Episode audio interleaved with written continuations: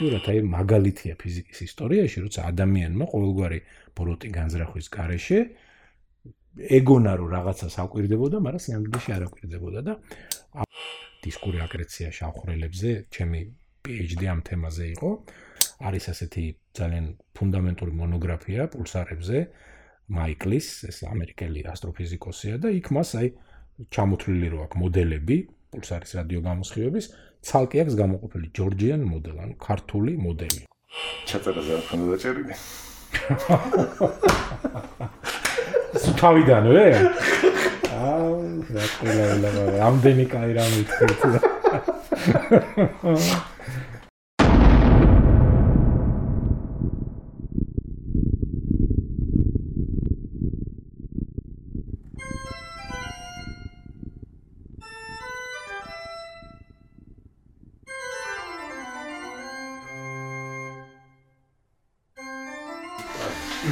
სალამი. ჩვენ მეცნიერება ყველასათვის გასვლით სესიაზე სტუმრად ძალიან კარგ ფიზიკოსთან, მოსაუბრესთან და ლექტორთან ანდრია როგავასთან, რომელიც ერთხელ უკვე ყავდა სტუმრად. ბატონი ანდრია წავიკითხავს პატარა ესეთ ლექციას უმოგვიყვება უფრო ალბათ მოგვიყვება. გესაუბრებით, ხო? ისეთ საინტერესო მოვლენაზე, როგორც არის radio bursts. სტრაფი რადიო გაელვებები, ასე დავარ. აჰა, თუ აფეთქებები. აფეთქებები. ორივენაირად შეიძლება, ხო, ოკეი. აჰა. კიდევ ერთხელ დიდი მადლობა ამ გადაცემისთვის და გამარჯობა. მადლობა შენ ჯუკა რომ მოინდომე ამ თემაზე ჩემთან საუბარი, ჩემთვის დიდი პატივია შენ პოდკასტში მონაწილეობა. გულშემატკივარი ვარ ამ საქმის, რომელსაც აკეთებ და ძალიან მიხარია რომ ასეთ დიდი ენთუზიაზმით და ასე პროფესიონალურად და მაღალ დონეზე ამას აკეთებ. ხო, ჩვენ სხვა შორის აი გვიკეთია პირბადეები. გადაცემის დაწყების წინ თქვით რომ ჯობია მოვიხსნათ, მაგრამ შეგნებულად დავიტოვეთ და ამით გვინდა გარკვეული მოწოდება, გარკვეული მესიჯი. მესიჯი გამოგიგზავნოთ მსმენელებს, ჩვენ ახლა ისეთ საკმარისად რთულ პერიოდში ვცხოვრობთ, ამიტომ ჯობია რომ ადამიანები ერთმანეთს გაუფრთხილდეთ და მაქსიმალურად შეგნებულად მოიქცეთ და შესაბამისად ეს უფრო სიმბოლურია ხა რომ ჩვენ გვიკეთია ეს იმიტომ რომ იმიტომ რომ მე მოხდილი მაგ და აცრა მაგაკეთებელი ორი. ხო, მეც აცრილი ვარ ისე რომ თითქოს დიდი რისკი ამ შემთხვევაში არ არის, მაგრამ ეს გარკვეული ის არის რა, ჩვენი პოლიტიკური სტეიტმენტი ჩავთვალოთ, რომ მოგიწოდებთ რომ გაიკეთოთ პირვადები. რაც შეეხება თემას ჩვენი საუბრისა, ეს ჯუკას იდეა იყო, რომ რამე საინტერესო ახალ, თქვათ, აღმოჩენაზე ასტროფიზიკის დარგიდან ქონოდა საუბარი და მე შემოგთავაზე ეს თემა. შეიძლება ითქვას, რომ ეს არის აი ამ საუკუნის უკვე 21 წელი გადის ხო, რაც დაიწყო 21 საუკუნე და ერთ-ერთი ალბათ ყველაზე დიდი საინტერესო დღემდე გაუგებარი აღმოჩენა, რომელიც აა გაკეთდა და რომელმაც მიიპყრო აი მეცნიერთა დიდი ყურადღება. საუბარი ამ მოვლენაზე, რომელსაც ინგლისურად ქვია fast radio bursts, ქართულად შეგვიძლია თარგმნოთ სწრაფი რადიო აფეთქებები, ან სწრაფი რადიო გაელვებები ალბათ.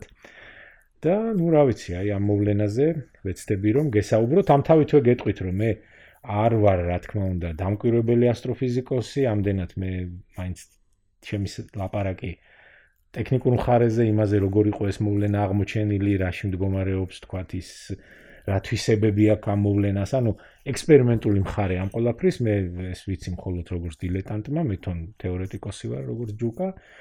ხო, მაგრამ ძალიან საინტერესოა და ვეცდები თქვენ გაგზნობინოთ რამდენად საინტერესო თემაა. თუ ამით დაინტერესდებით, შემდეგ არსებობს შესანიშნავი კარგი ძალიან ისეთი მაღალ დონეზე შესრულებული ვიდეო მასალა, ლექციები, რომლებიც მოიპოვება YouTube-ში, მაგრამ ეხლა ვიტყვი, რომ აი ერთ-ერთი ლიდერი ახლა ჯგუფი, რომელიც სწავლობს ამ მოვლენას, ეს არის აა კანადის სხვადასხვა უნივერსიტეტების ესეთი კონსორციუმი, რომლებიც მუშაობენ ინსტრუმენტზე. რადიოტელესკოპზე, რომელსაც ქვია Chime, ხო ამაზე მოგვიანებით ვიტყვი რა არის ესა. და აი ამ ჯგუფის ლიდერი არის ქალბატონი, ცნობილი კანადელი ასტროფიზიკოსი ვიქტორია კასპი და მისი ლექცია YouTube-ში, რომელიც მან სამეფო საზოგადოების დაკვეთით ჩაატარა, 1 საათიანი ლექცია, შესანიშნავი. გირჩევთ, რომ თუ დაინტერესდებით, მოусმინოთ ის ჩემზე ბევრად უფრო კომპეტენტურად ღრმად, მრავალფეროვნად ამ თემაზე გესაუბრებათ და ჩავთვალოთ მე, რომ მე რაღაცნაირად აი ვეცდები თქვენი ინტერესი გავაღვიო ამ თემის მიმართ, ისე რომ აი ასეთნაირად ჩემი ასე ვთქვათ მოლოდინი იმისა თუ რაზე და როგორ ვილაპარაკებ, მაინდა-მაინც ესეთი პროფესიონალური მაღალი დაღრმა არ არის, მაგრამ ვეცდები დაგაინტერესო. თუ ეს იოლია, იმიტომ რომ საკმაოდ საინტერესო თემაა. აჰა. კარგი. ეხლა სანამ გადავალთ იმ სერიოზულ თემაზე, ვიტყვი რომ არანაკლებ სერიოზული თემა არის, მაგრამ ეს სახალისო, აი იქ აშენებული ეს ტიპ პატარა პირამიდა როგორც ხო, გასაგებია. კი ბატონო. ხო და რომ ვიცოდეთ, წელს საერთაშორისო კომიტეტმა ახალგაზრდა ფიზიკოსთა ტურნირზე გამოიტანა ეს ამოცანა, რომელიც აი აქ აი ამ კაბინეტში დაიბადა ფაქტიურად. შეიძლება ასე იყოს. შემთხვევით შენიშნა, რომ აი ესეთი პირამიდის აშენება წესით შეიძლება არ იწევდეს რაღაც განსაკუთრებულ გაკვირვებას, მაგრამ ტენისის ბურთებით შეიძლება აგოთ კოშკი, რომელსაც ექნება ესეთი ვერტიკალური კედლები და აი ამ კოშკის გამოკვლევა ფიზიკის თვალსაზრისით არის მოცემული წელს საერთაშორისო ამოცანად და აუცილებლად მე როცა იქნება მოხსენებები უკვე ზაფხულში. აჰა. აი ნახოთ ნახავთ როგორ გაშალეს ეს თემა ახალგაზრდა ფიზიკოსებმა და როგორ წესი ფიზიკოსებმა კი არა ის ინსტიტუტებმა რომლებშიც ისინი რჩევას კითხულობდნენ ხოლმე. კი ბატონო. ხო, ნუ ეს და ნიგვებში დავჩეთ თუ მოიხსნათ მე მე შეიძლება უკვე მოვიხსნათ.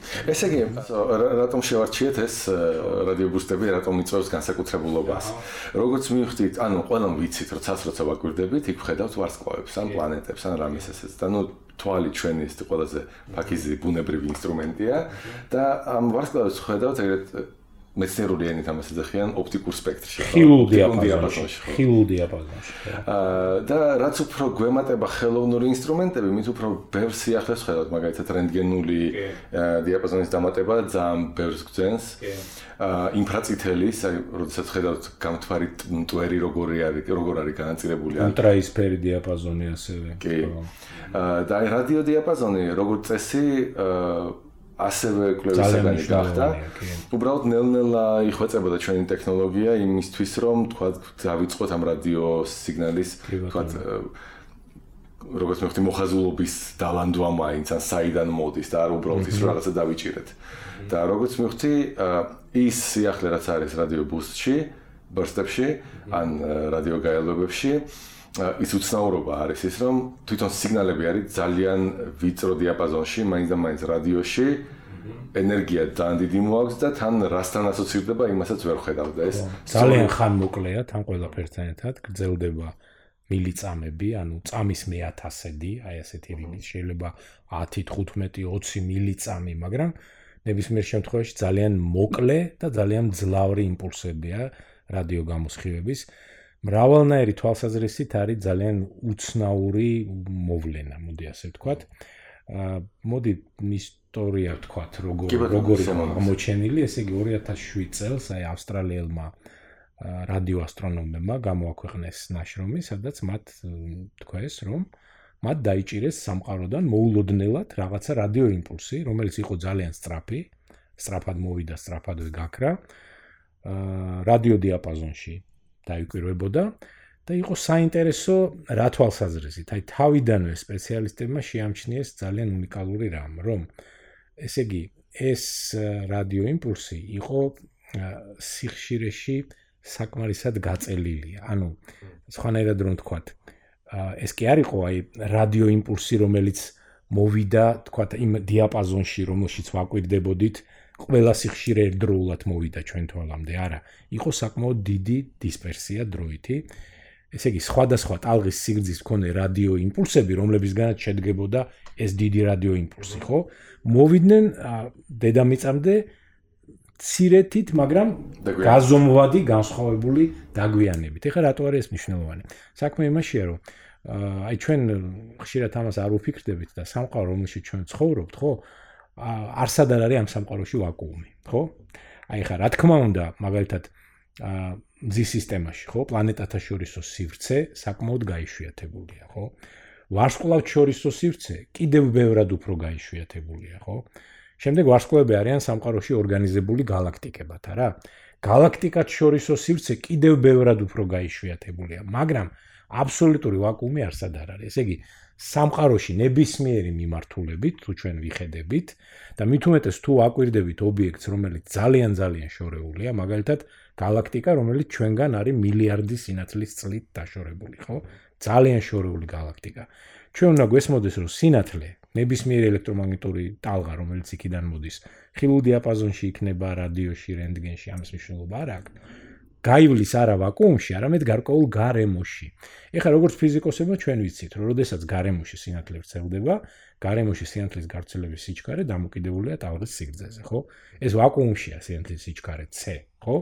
მაგრამ გარემოში სინათლის სიჩქარე დამოკიდებულია ტალღის სიგრძეზე. ამიტომ აა ჩვენ მოველით, რომ შესაძაც მოდის სინათლე შორეული ობიექტიდან, ასე დროს იმის გამო რომ ეს სინათლე გაივლის გარკვეულ გარემოში ხდება რა ნახე თუ საწყისი იმპულსი იყო თეთრი სინათლე ასე ვთქვათ ანუ ეს იყო სიგნალი რომელიც წარმოადგენდა პაკეტს სხვადასხვა სიხშირის და სხვადასხვა ტალღის სიგრძეს ელექტრომაგნიტური ტალღებისა სანამ ეს პაკეტი იმ ობიექტიდან მოვიდა ჩვენ თვალამდე სხვადასხვა ტალღის სიგრძის მქონე შემადგენელ შემადგენელმა ნაწილებმა ცოტა განსხვავებული სიჩქარით იმოძრავეს და შესაბამისად ისინი დედამიწამდე, ანუ ჩვენ დეტექტორამდე, რადიოტელესკოპამდე მოვიდნენ განსხვავებულ დროში.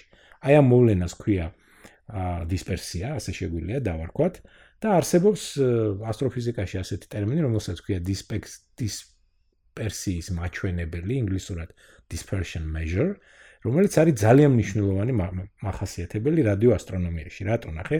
როდესაც ჩვენ თქვათ რადიო იმპულსი მიიღე გარკვეული წერტილიდან ცაზე, იმის მიხედვით როგორია dispersion measure, დისპერსიის მაჩვენებელი, შენ გიძლია, შენ შეგიძლია შეაფასო როგორ მანძილზე იყო ის ობიექტი, რომელმაც ეს გამოასხივა. ესმის? თუ მაგალითად ეს გამოსხივების წყარო არის ჩვენთან საკმარისად ახლოს, სინათლე ვერ ასწრებს ეს სხვადასხვა ტალღის სიგრძის მქონე შემადგენელი ნაწილები ვერ ასწრებენ ერთმანეთს დაშორდნენ და ამიტომ შენ dispersion measure გაქვს შესაბამისად ბევრად უფრო ნაკლები.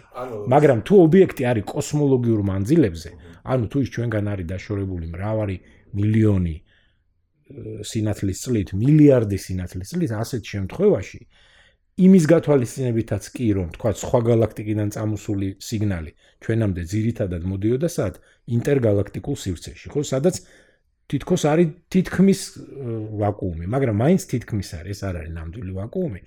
და იმის გამო რომ ამ ასე ვთქვათ სხივის გზაზე იყო ელექტრონები, თავისუფალი ელექტრონები და ამ თავისუფალ ელექტრონებზე ეს ელექტრომაგნიტური ტალღა მათთან რაღაცა ურთიერთმოებაში შედიოდა, ამიტომ მოხდა ეს მოვლა. მოკლედ, რატო ყვები ამ ყველაფერს? როგორც კი ეს სიგნალი იყო დაფიქსირებული ავსტრალიაში 2007 წელს, ეგრევე ცხადი იყო, რომ ეს არის რაღაცა ძალიან შორეული ობიექტი.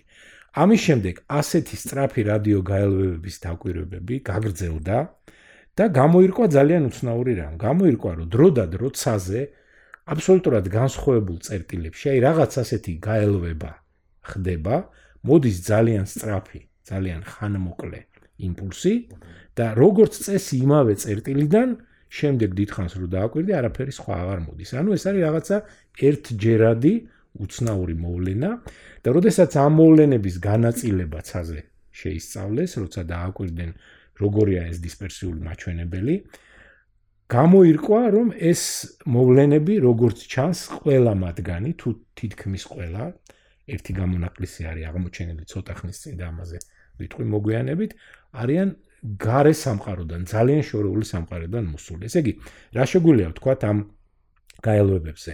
ორი მაჩვენ ორი ძალიან საინტერესო თვისება. ერთი რომ ყველა მათგანი რატომღაც არის რაღაც ძალიან შორეული წყაროებიდან წამოსული, და მოვლენა, რომელიც როგორც წესი, აქაც არის გამონაკლისები, მაგრამ როგორც წესი, ერთხელ რო ხდება, მეორე დაღარ მეორდება. ესე იგი, ეს არის მოვლენა, რომელიც არის ძალიან ძლავრი, იმიტომ ხა წარმოიდგინე შენ, თუ ეს რადიო იმპულსი მოდის მილიარდი სინათლის წლის მანძილიდან, ესე იგი, როგორი დიდი უნდა ყოფილიყო ის ენერგია, რომელიც გამოიყო ამ იმპულსის გენერირებისას, რომ იმპულსმა გამოიარა მილიარდი სინათლის წელი, მოვიდა ჩვენ რადიოტელესკოპამდე და ჩვენ შევძელით მისი დეტექტირება. ესე იგი, თავიდანვე ცხადი იყო, რომ ეს არის რაღაცა კატასტროფული მოვლენები, მოვლენები, რომელიც უკავშირდება ძალიან მცირე კომპაქტურ სივრცულ არეში დიდი რაოდენობის ენერგიის გამოყოფას.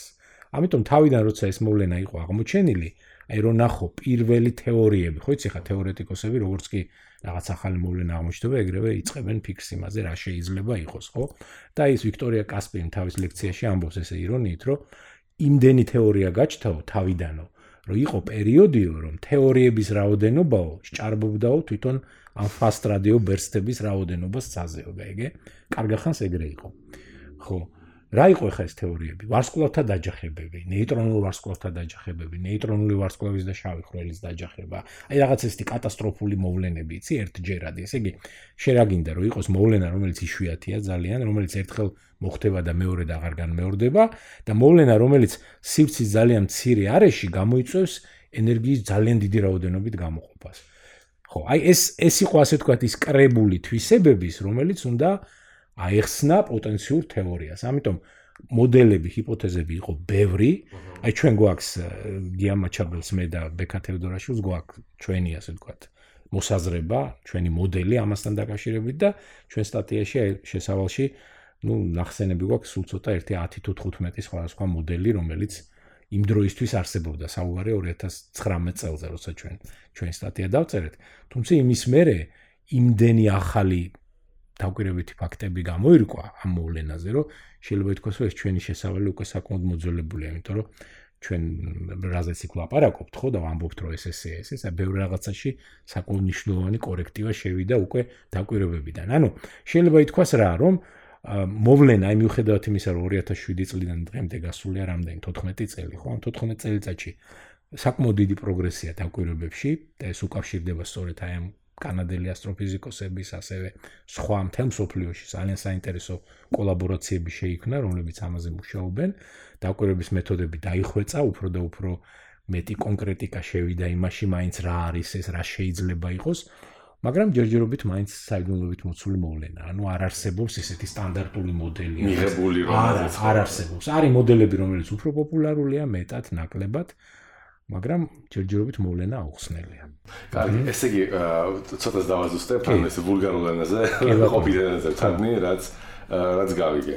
აა მოდის რადიო სიგნალი, რომელშიც მე ვარკვევ, რომ სხვადასხვა სტაილის სიგნალები მოვიდა სხვადასხვანაირად და ეს ვიცი, რომ გამოწვეულია იმით, რომ აა ისწავლდება გარემოში. კი ბატონო. ამის შემდეგ ეგეთი რადგანაც მიახლოებით ვიცი ვასკოლჩორისი გარემო რა სიმკვრივის არის. კი ბატონო. აქედან შემიძლია ვთქვა, რომ ნუ რამდენ ხანს უნდა მოძრაოს ეს რადიო. ხო, როგორი უნდა იყოს მანძილი. ხო, როგორი. აი იმავე ლექციაში და მე ჩვენ მსმენელებს ძალიან დაბეჯითებით ურჩევ რომ მოусმინონ ამ ერთ საათიან ლექციას, აი ვიქტორია კასპის იქ მას მოყავს ძალიან საინტერესო რუკა ჩვენი galaktikisa, ჩვენი galaktikisa სადაც დატანილია აი ზუსტად რა იცი რომ აი დედამიწის მდებარეობა, galaktikis ცენტრის მდებარეობა და არის დატანილი ესეთი კონტურული ხაზები, რომელიც ეკვიპოტენციურ ზედაპირებს გავს, რომლებიც ესე იგი ერთნაირი აი number density-ს იმებს ზომავენ. ეს რატო არის გაკეთებული, რომ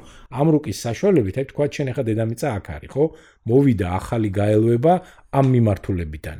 შენ შეგიძლია ეგრევე თქვა, რომ თუ საიდანაც მოვიდა იყო ჩვენი galaktikis შიგნით, მაშინ ეს dispersion measure არ უნდა იყოს მეტი რაღაცაზე.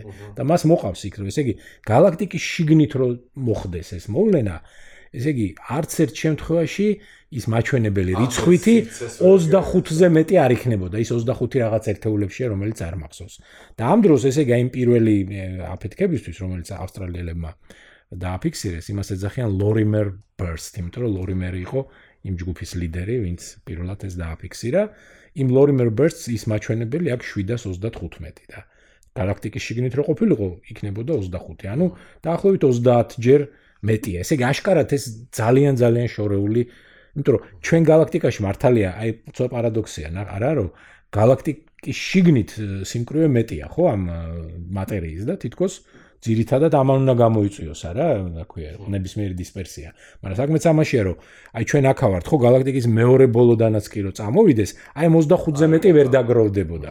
და აი თუ ძალიან შორეული აფეთქება იყო, მიუხედავად იმისა, რომ galaktikიდან galaktikამდე ხო თითქოს ვაკუუმია, მაგრამ ეს თითქოს ვაკუუმი მილიონობით სინათლის წლის მანძილზე მაინც აგროვებს მეტ დისპერსიას ვიდრე ჩვენი galaktika. აი როგორი საინტერესო ის არის, რომ ხო, ეს ეს ცალსახად. მაგრამ კიდე უფრო საინტერესო ის არის რომ ჩვენ რო ვიღებდეთ ჩვენ galaktikაში რაღაც ეგეთ რადიო აფეთქებებს.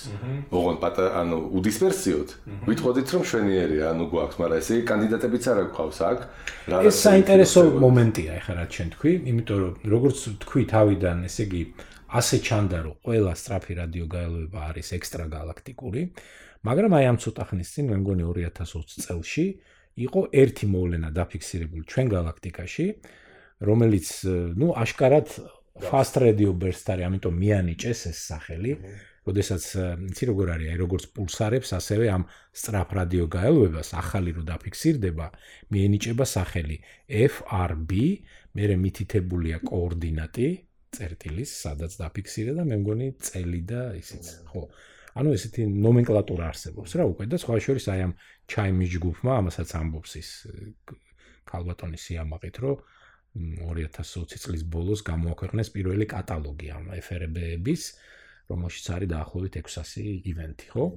ხო და აი ესე იგი, ამ ცოტა ხნის წინ ერთი ასეთი გაელვება იყო ჩვენი galaktikიდან მიღებული და ეს ძალიან საინტერესოა, იმიტომ რომ რაკი ჩვენ galaktikაში იყო, ну ასე ვთქვათ, უფრო იოლი იყო დადგენა ზუსტად საიდან.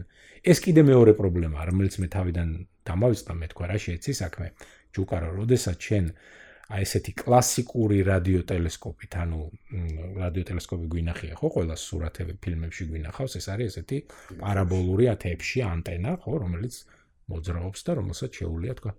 აი ეს იგივე ეს ავსტრალიური რადიოტელესკოპი ძალიან კარგი ინსტრუმენტია, მე მგონი 60-65 მეტრი დიამეტრის ის არის, რა ქვია, ესეთი. ხო, მაგრამ ყველა ამ ინსტრუმენტს აქვს ერთი ნაკლი, რომ როდესაც ისინი იღებენ რაღაცას, თქვა, აფიქსირებენ რაღაცას, კუთხური გარჩევა მათი არის ძალიან დაბალი. ანუ ეს მოვლენა იყო დაფიქსირებული, აღონდა არა ზუსტად რომელი წერტილიდან მოვიდა, არამედ ცის რაღაცა საკმაოდ დიდი უბანი, საიდანაც ეს მოვლენა მოვიდა. და ეხლა ცის იმ უბანზე არის დაახლოებით 1000 galaktika. აიგე? ამდენად ზუსტად რომელი galaktikიდან მოვიდა ვერ ვამბობ. და ეს ძალიან ისეთი მომენტია.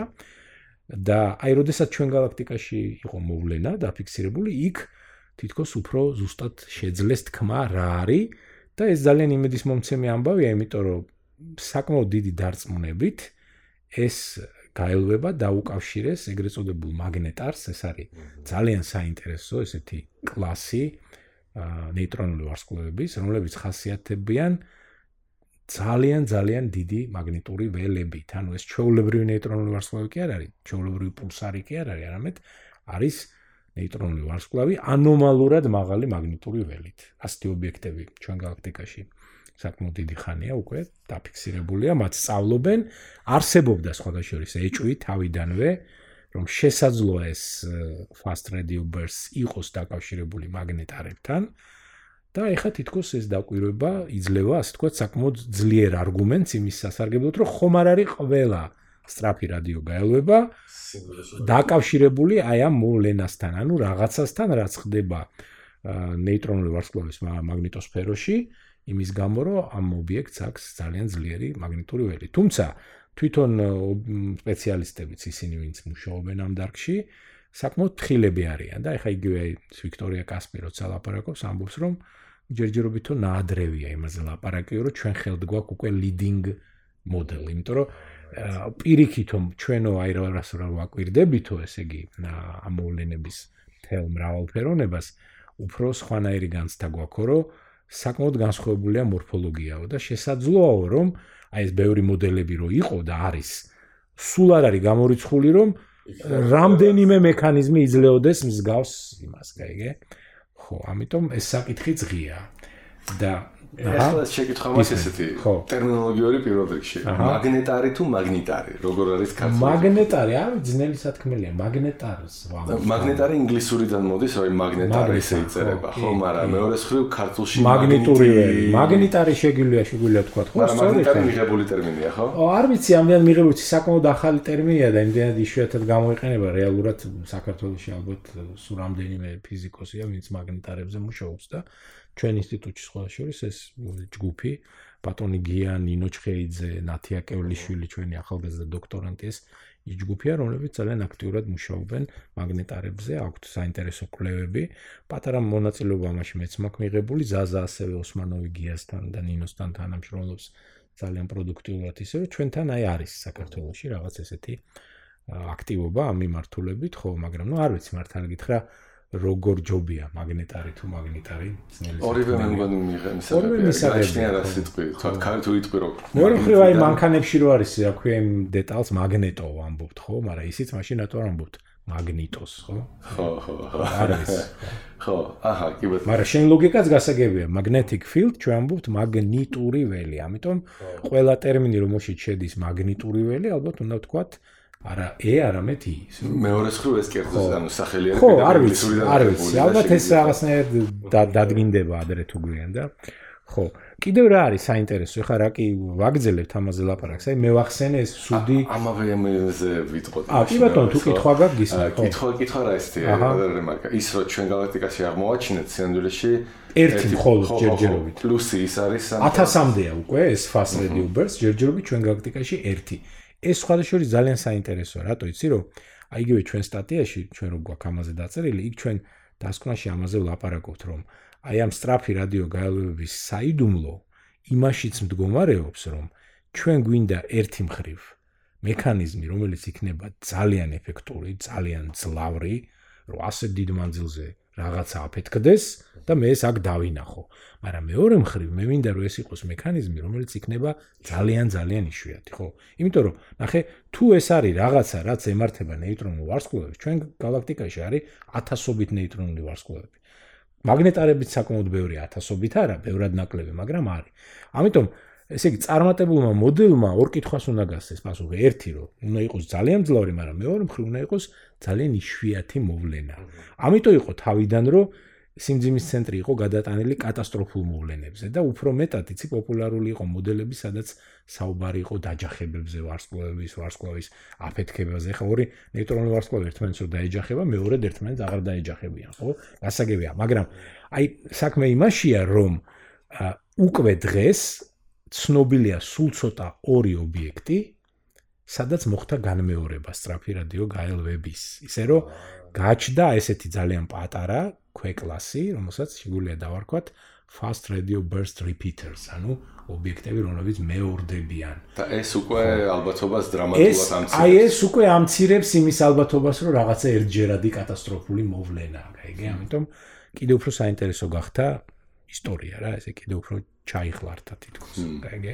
მე მე ორ რაღაცას ვიტყოდი, ანუ ერთი მაგალითად თელი კლასი ობიექტების როგორც იყო კვაზარები. კი. კვაზარებზე ვიცით, რომ იმდან შორიდან შორი უბნებიდან მოდის ეს სინათლე, რომ ეს ღრმა წარსულში არსებული ობიექტები უნდა იყოს თითქოს. ხო. ანუ თანამედროვე ვერ იქნება. ამ გაგებით მაგნიტარზე ალბათ შეიძლება და თქვა იგივეს, რომ არა ჩვენ galaktikაში აღმოჩენილი და მაგ ხრივაც მნიშვნელოვანი არის ის რომ ვიცოდეთ რომ არ არის აუცილებელი მაინც და მაინც ეს ძველი ობიექტი იყოს და თანამედროვეობაში აღარ შემორჩენილი. ხო. კი, კი. ნუ მაგრამ ეს ეს ჩემი ნაივური არა, რასაც ამბობ სწორია, უბრალოდ რა არის, იცი ერთი მომენტია რომ მილიარდი წელი galaktikis ცხოვრებაში ცოტაა ძალიან. იმიტომ რომ galaktikები არსებობენ ერთი რიგით უფრო მეტ დროს, აბა რა, ამიტომ პრინციპში დღეს თუ ჩვენ galaktikაში არიან მაგნეტარები, მილიარდი წლის წინაც იყო მაგნეტარები, კაი? მილიარდი წელი. კოსმოლოგიური თვალსაზრისით არ არის დიდი დრო რა. დამდე 7 იქნებოდა უკვე მნიშვნელოვანი თუ 10 უფრო. ნუ აი ზუსტად ეხა მე მაგაზე თავს ვერ დავდებ, აი როგორია ყველაზე შორეული სტრაფი რადიოგალობა, რომელიც დაკვირვებულია. მე მგონი ზუსტად ამ მანძილსაც ვერ ადგენენ, ადგენენ აი ამ დისპერსიის მაჩვენებლით, რომელიც არაპირდაპირია. მაგრამ აი ფიზიკოსის ინტუიციით, აი თქვა რო გითხრან, რომ თქვა ობიექტები მოდის 7 მილიარდი წლიდან. ხო, აი არ ვიცი, იცი მე მე ასეთი განცდა მაქრო ჯერჯერობით მე მგონი ასეთი იდეა არავის გამოუთქვია, რომ ეს სტრაფი რადიო გაელვებები არის რაღაცა, რაც ცალსახად ადრეული სამყაროს ამბავია, არ ამგონია. იმიტომ რომ ხო, ასეთი შორეული, ეხა ეს აი ხო ვიცით ჩვენ არა, რომ არის რაღაცა სამყაროში, რასაც ჩვენ დღეს ხედავთ, მაგრამ რაც უკავშირდება ძალიან ადრეულ სამყაროს, ხო? მიკროტალღური ფონური გამოსხივება, როგორც ერთ-ერთი ფუნდამენტური მოვლენაა რა. აი, სტრაფი რადიოგავები მაგ კატეგორიაში ვერ გავა. ამიტომ დიდი ალბათობით, მე მგონი თითქმის 100%-იანი ალბათობით შეგვიძლია ვთქვათ, რომ ეს არის მოვლენა, რომელიც უკავშირდება ისეთ ობიექტებს, როგორიც ჩვენ galaktikashიც არის. მაგრამ მოვლენა თვითონ ისეთი იშვიათი, ამაზე მახსოვს, რომ წერდით სტატიას, ბევრს კამათობდით მე გია ბექა და ვამბობდით, რომ როგორც ჩანს, ესე იგი ეს მოვლენა იმდენად იშვიათია, რომ განა ჩვენ galaktikაში არ შეიძლება მოხდეს. მაგრამ უბრალოდ ამ დროში, რაც ჩვენ ვაკვირდებით სწრაფ რადიო გალოებს 14 წელი, ეს მოვლენა ჯერ არ მომხდარა.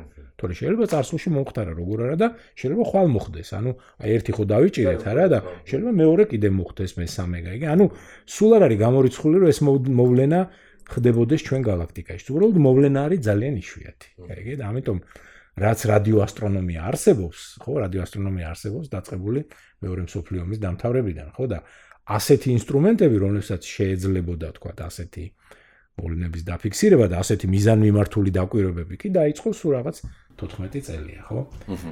აქვე აი თუ გაინტერესებს ვიტყვი როგორ განვითარდა დაკვირვების ტექნოლოგია, ეს ძალიან საინტერესოა. ხო, მანამდე ერთი მას ვიტყოდი. ანუ ეს რო ძალიან დიდი ენერგიის ამოწყურცნა უნდა მოხდეს. პრინციპში უკავშირდება ორ რამეს, ანუ მე ვამბობ ეგეთ რამეს, სავარაუდ, ანუ ორი ტიპის მოვლენების შემიგე განვიხილოთ უბრალოდ, რომელზეც აი თქვა პულსარების შემთხვევაში რაც აღმოჩნდა მიზეზი რატომ არის თქვა ბევრი ნეიტრონული ვარსკვლავი, მაგრამ ცოტა პულსარი.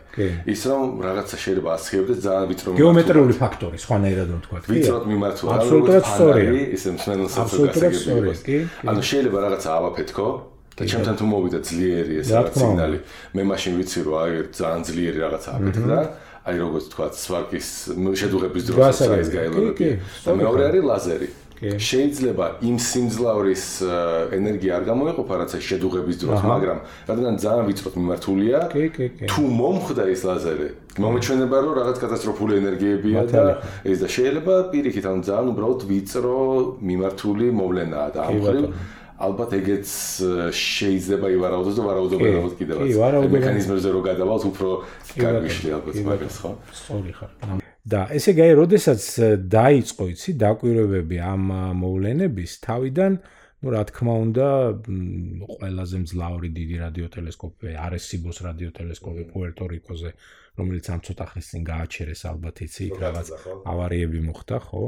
ეხა ჩინეთში ააშენეს კიდე უფრო მძლავრი და დიდი და მაგრამ რა არის, იცი, ესეთი კლასიკური რადიოტელესკოპები, სწრაფი რადიოგალოების დაკვირვებისთვის მაინდა-მაინც არ ვარგა. არ ვარგა რატო? იმიტომ რომ მოვლენა ძალიან ხანმოკლეა. ეხლა დიდ რადიოტელესკოპზე დაკვირვების დრო ძალიან ძვირია. ეგე, ამიტომ შენ ადგედა ყველა დედამიწაზე არსებული დიდი რადიოტელესკოპი სხვა ამოცანები ასე თქვა დახურო და მხოლოდ სწრაფი რადიოგალოების დაკვირვებაზე ასე თქვა ადარაჯო ცაზე ძალიან არარეალისტურია, იმიტომ რომ უამრავია რადიოასტრონომიაში არანაკლებ საინტერესო მიმდინარე კვლევები და რატო უნდა გავაჩეროთ ის, ხო? ამიტომ ნახე, საჭიროა რაღაცა ისეთი ტექნოლოგია, რომელიც საშუალებას მოგცემდა შედარებით უფრო იაფად ცის რაც შეიძლება დიდი უბნების მონიტორინგის, აიგე? და აი აქედან გაჩნდა ეს შესანიშნავი იდეა, რომელიც არ ვიცი ხა ტექნოლოგიურად ვის მოუვიდა თავში, მაგრამ რეალურად ეს რადიოტელესკოპი აშენეს კანადაში. ხო, მას ქვია სახელად CHIME, CHIME C H I M E. და ეს არის აბრევიატურა რის იცი, ეს Canadian Hydrogen Intensity Mapping Experiment ასე ქვია. ეს არის ძალიან უცნაური არატრადიციული რადიოტელესკოპი, იგივე ვიზუალურადაც რო უყურებ, ვერც მიხვდები რომ რადიოტელესკოპია, იმიტომ რომ არ არის პარაბოლური ანტენები, ეს არის ესეთი ცილინდრები, ცილ ნახევარ ცილინდრები, ამრეკლი ზედაპირები არის ესეთი აი გაწოლილი ესეთი წრფივი დაახლოებით მე მგონი 100 მეტრი 20 მეტრზეა ესეთი ნახევარ ცილინდრები ამრეკლი ზედაპირებით რომლის ღერძის გასწრივ არის მიმღებები მოთავსებული და რა არის ესე იგი ხა ამის ეს არ მოძრაობს არც ერთი მოძრავი ნაწილი არ აქვს დეტალი. ანუ ეს ყველაფერი არის სტაციონარული თვითონ ცის ბრუნვას ვიყენებთ, რომ დავაკვირდეთ. ანუ ისე არის ეს ორიენტირებული, ხო, ჩრდილოეთ ნახევარსფეროში, ხო? კანადაში არის, ბრიტიშ კოლუმბიაში არის მოთავსებული სადღაც ადგილას და ესე იგი ფაქტიურად ეს 24 საათი ჩართულია და იმის მიხედვით, რომ დედამიწა ბრუნავს და შესაბამისად ცა ბრუნავს, ხო, საწინააღმდეგო მიმართულებით, ცის ასე თქვა საკმაოდ დიდი უბნის ასე თქვა სადარაჯოზეა დღეღამის განმავლობაში. ესე იგი იდეა ის არის რომ ეს ინსტრუმენტი არის მუდმივად მიმართული იმაზე რომ თუ სადმე ცაზე იმ ნაწილში ცის, რომელიც მოხდება ტელესკოპის ზევით, ხო? გაიელოებს რაღაცა, ეს გაიელოება დაიჭიროს. კაიგე? და ესე იგი, ინსტრუმენტი, როგორც ხვდები, არც ისე ძვირადღირებული იყო, არ ღირს ისეთი და იმდენი რამდენიც ის უზარმაზარი პარაბოლური ანტენები მოძრავი, რომელიც ნუ მართლა ძალიან ძვირადღირებული საქმეა, ხო? ეს გააკეთეს რამდენადაც ვიცი საკმაოდ შედარებით უფრო იაფად. მაგრამ სამაგიეროდ არის ძალიან მოწინავე ტექნოლოგიები, რისი იცი გამოყენებული. აა ინფორმაციის შეკრების და მისი დამუშავების. ეხლა მე ამაში ექსპერტად ვერ გამოვდგები, შემიძლია მხოლოდ ესე ზედაპირულად თქვა, რომ რაც მე წავიკითხე და რაც მე გავიგე, ლაპარაკია იმაზე, რომ აი რაც მობილურ ტელეფონების ინდუსტრიაში გამოყენებული რაღაც თანამედროვე იდეები არის ჩადებული ამაში. არის პარალელური 1000-ზე მეტი პროცესორი ერთდროულად, რომელიც ამ ზღვამასალას, ხო, ხა გასაგებია ხო, რომ ეს რას გავს, იცი, აი შეგვიძლია შევადაროთ, აი ოქროს რო რეცხავენ ადამიანები, ხო, მდინარეშია რა და ну შეიძლება მთელი დღე იმუშაო და ერთი ოქროს ნაწილაკი ჩაიგდო. აი რაღაც ეგეთი ესე შენ უნდა გადაამუშავო ის ზღვა მასალა, რომელსაც ეს ტელესკოპი დააფიქსირებს და იქ რაღაცა საინტერესოები ამოკრიბო. ხო, არა, რაღაცა დაინახე ხო? არა, რა თქმა უნდა, არა და საქმეს ართულებს ისევ და ისევ ის, რომ რაღაცას რო დაინახავ ის რა და რაღაცა ისე მალე ხრება, რომ უნდა მოასწრო იმის დაფიქსირება, ხო? მოკედ ეს ინსტრუმენტი ამუშავდა 2016 წლიდან ეს ჩაიმი და აღმოჩნდა ძალიან წარმატებული. იმდენად რომ აი იქ მოყავს კასპის თავის ლექციაზე ესეთი გრაფიკი, სადაც ჩანს რომ აი 2007-ში იყო ხო პირველი ივენთი და 2007-8-9 როგორ მატულ, ნელა მატულობდა ძალიან დაფიქსირებული, დეტექტირებული სწრაფი რადიო გაალვების რაოდენობა. ძირითადად ეს პარქსის რადიო ტელესკოპი ავსტრალიაში ისევ არესიბოს რადიო ტელესკოპი სხვა რამდენიმე რადიო, მაგრამ ესე იყო ერთეულოვანი მოვლენები რა. და გასაგებია რომ პრინციპში შემთხვევითად იჭერდნენ, გაიგე, იმიტომ რომ ის ტელესკოპი ძირითადად დაკავებულია სხვა საქმით, უბრალოდ ნუ გაუმართლა რაღაც ჯგუფს, რომ იმ მომენტში სხვა შორის იმ რადიო ავსტრალიურ პირველ რადიო გაელვებაზე ესეთი ნახევრად აპოკრიფული ისტორია ესე გამიგია მე რომ როდესაც ესე იგი ეს მოვლენა დააფიქსირეს თურმე ეს იმპულსი, რომლის სურა ფოტო, ესე იგი ამ იმპულსის გადაღებ გადაღებული რა, როგორც ჩანს იგი, ну, ყველა ვიკიპედია სტატია რო გახსნა fast radio burst იქ და lorimer burst ესე ქვია პირველი. ხო და როდესაც ეს სამ lorimer ჯგუფმა დააფიქსირა და დაწერეს კიდევაც ამაზე სტატია გამოაქვეყნეს, ეგრევე გაჩნდა ეჭვები, რომ რაღაცა ძალიან უცნაურია, გაიგე? და ასეთი ეჭვი გაჩნდა რომ ხო არ იყო დედამიწური წარმოშობის ესე იგი ასეთი ეჭვის კი ჰქონდათ რომ იქ სადაც რადიო ტელესკოპი იდგა იქვე რადიო ტელესკოპს ხო აქვს თავისი რაღაც ოთახები სადაც პერსონალი მუშაობს და გაუმართავი ის იყო მიკროტალღური ღუმელი და აი მიკროტალღურმა ღუმელმა ხო არ და ის ის იმპულსი ხო არ არის სიამდვილეში ეს და სხვადასხვა ძალიან გაუჭირდათ მეცნიერებს და დამტკიცება იმისი რომ ეს ასე არ არის იმიტომ რომ скеპტიკოსებმა თქვეს რომ არა კაცო ეს რა რა რა ასტრო კოსმოლოგიური ეს არის აშკარად ტექნოგენური ანუ ადამიანური ხო ხო რომ ეს რა აი როგორ შეიძლება რომ ეს იყოს და ამიტომ იყო თავიდან ეს ეჭვი. ამაზე მე მე ჩემ ანუ იმ ვერსიაში რომელსაც ვისმენდი, მეც ნახევრად ანეკდოტის დონეზე ვიცი. აა იქ იყო რომ გამართული იყო უბრალოდ ზოგი მოუთმენლად ხსნიდა ამ მიკროტალღურს უფრო აღარ ხო ხო ხო და მაგას მართლა იჭერდნენ მაგრამ მე დაადგინეს რომ პროფილი სპექტრული. სხვანაირია სხვანაირია. აქ და აი შიშით ჩავიდნენ იმ იმის გამოკვლევაც დაიწყეს იმ პირველი რადიო ბურსტის და ნუ მიხდნენ რომ არა აი სპექტრულათაც და ისეც სხვადასხვა პარამეტრებით ცოტა სხვანაირია და ის ჩვენი ბრალი არ არის. ხო ხო იყო თავიდან ეს ეჭვები მაგრამ ესე ძალიან ბევრია ექსპერიმენტებში აი ესეთი მოულოდნელი ეფექტი მაგალითად აა ცოტა მიცის რომ CERN-ში ეს ამაჩქარებელი რომ მუშაობს. მაგისი ჭავლის სტაბილურობა დამოკიდებულია მატარებლების განრიგზე.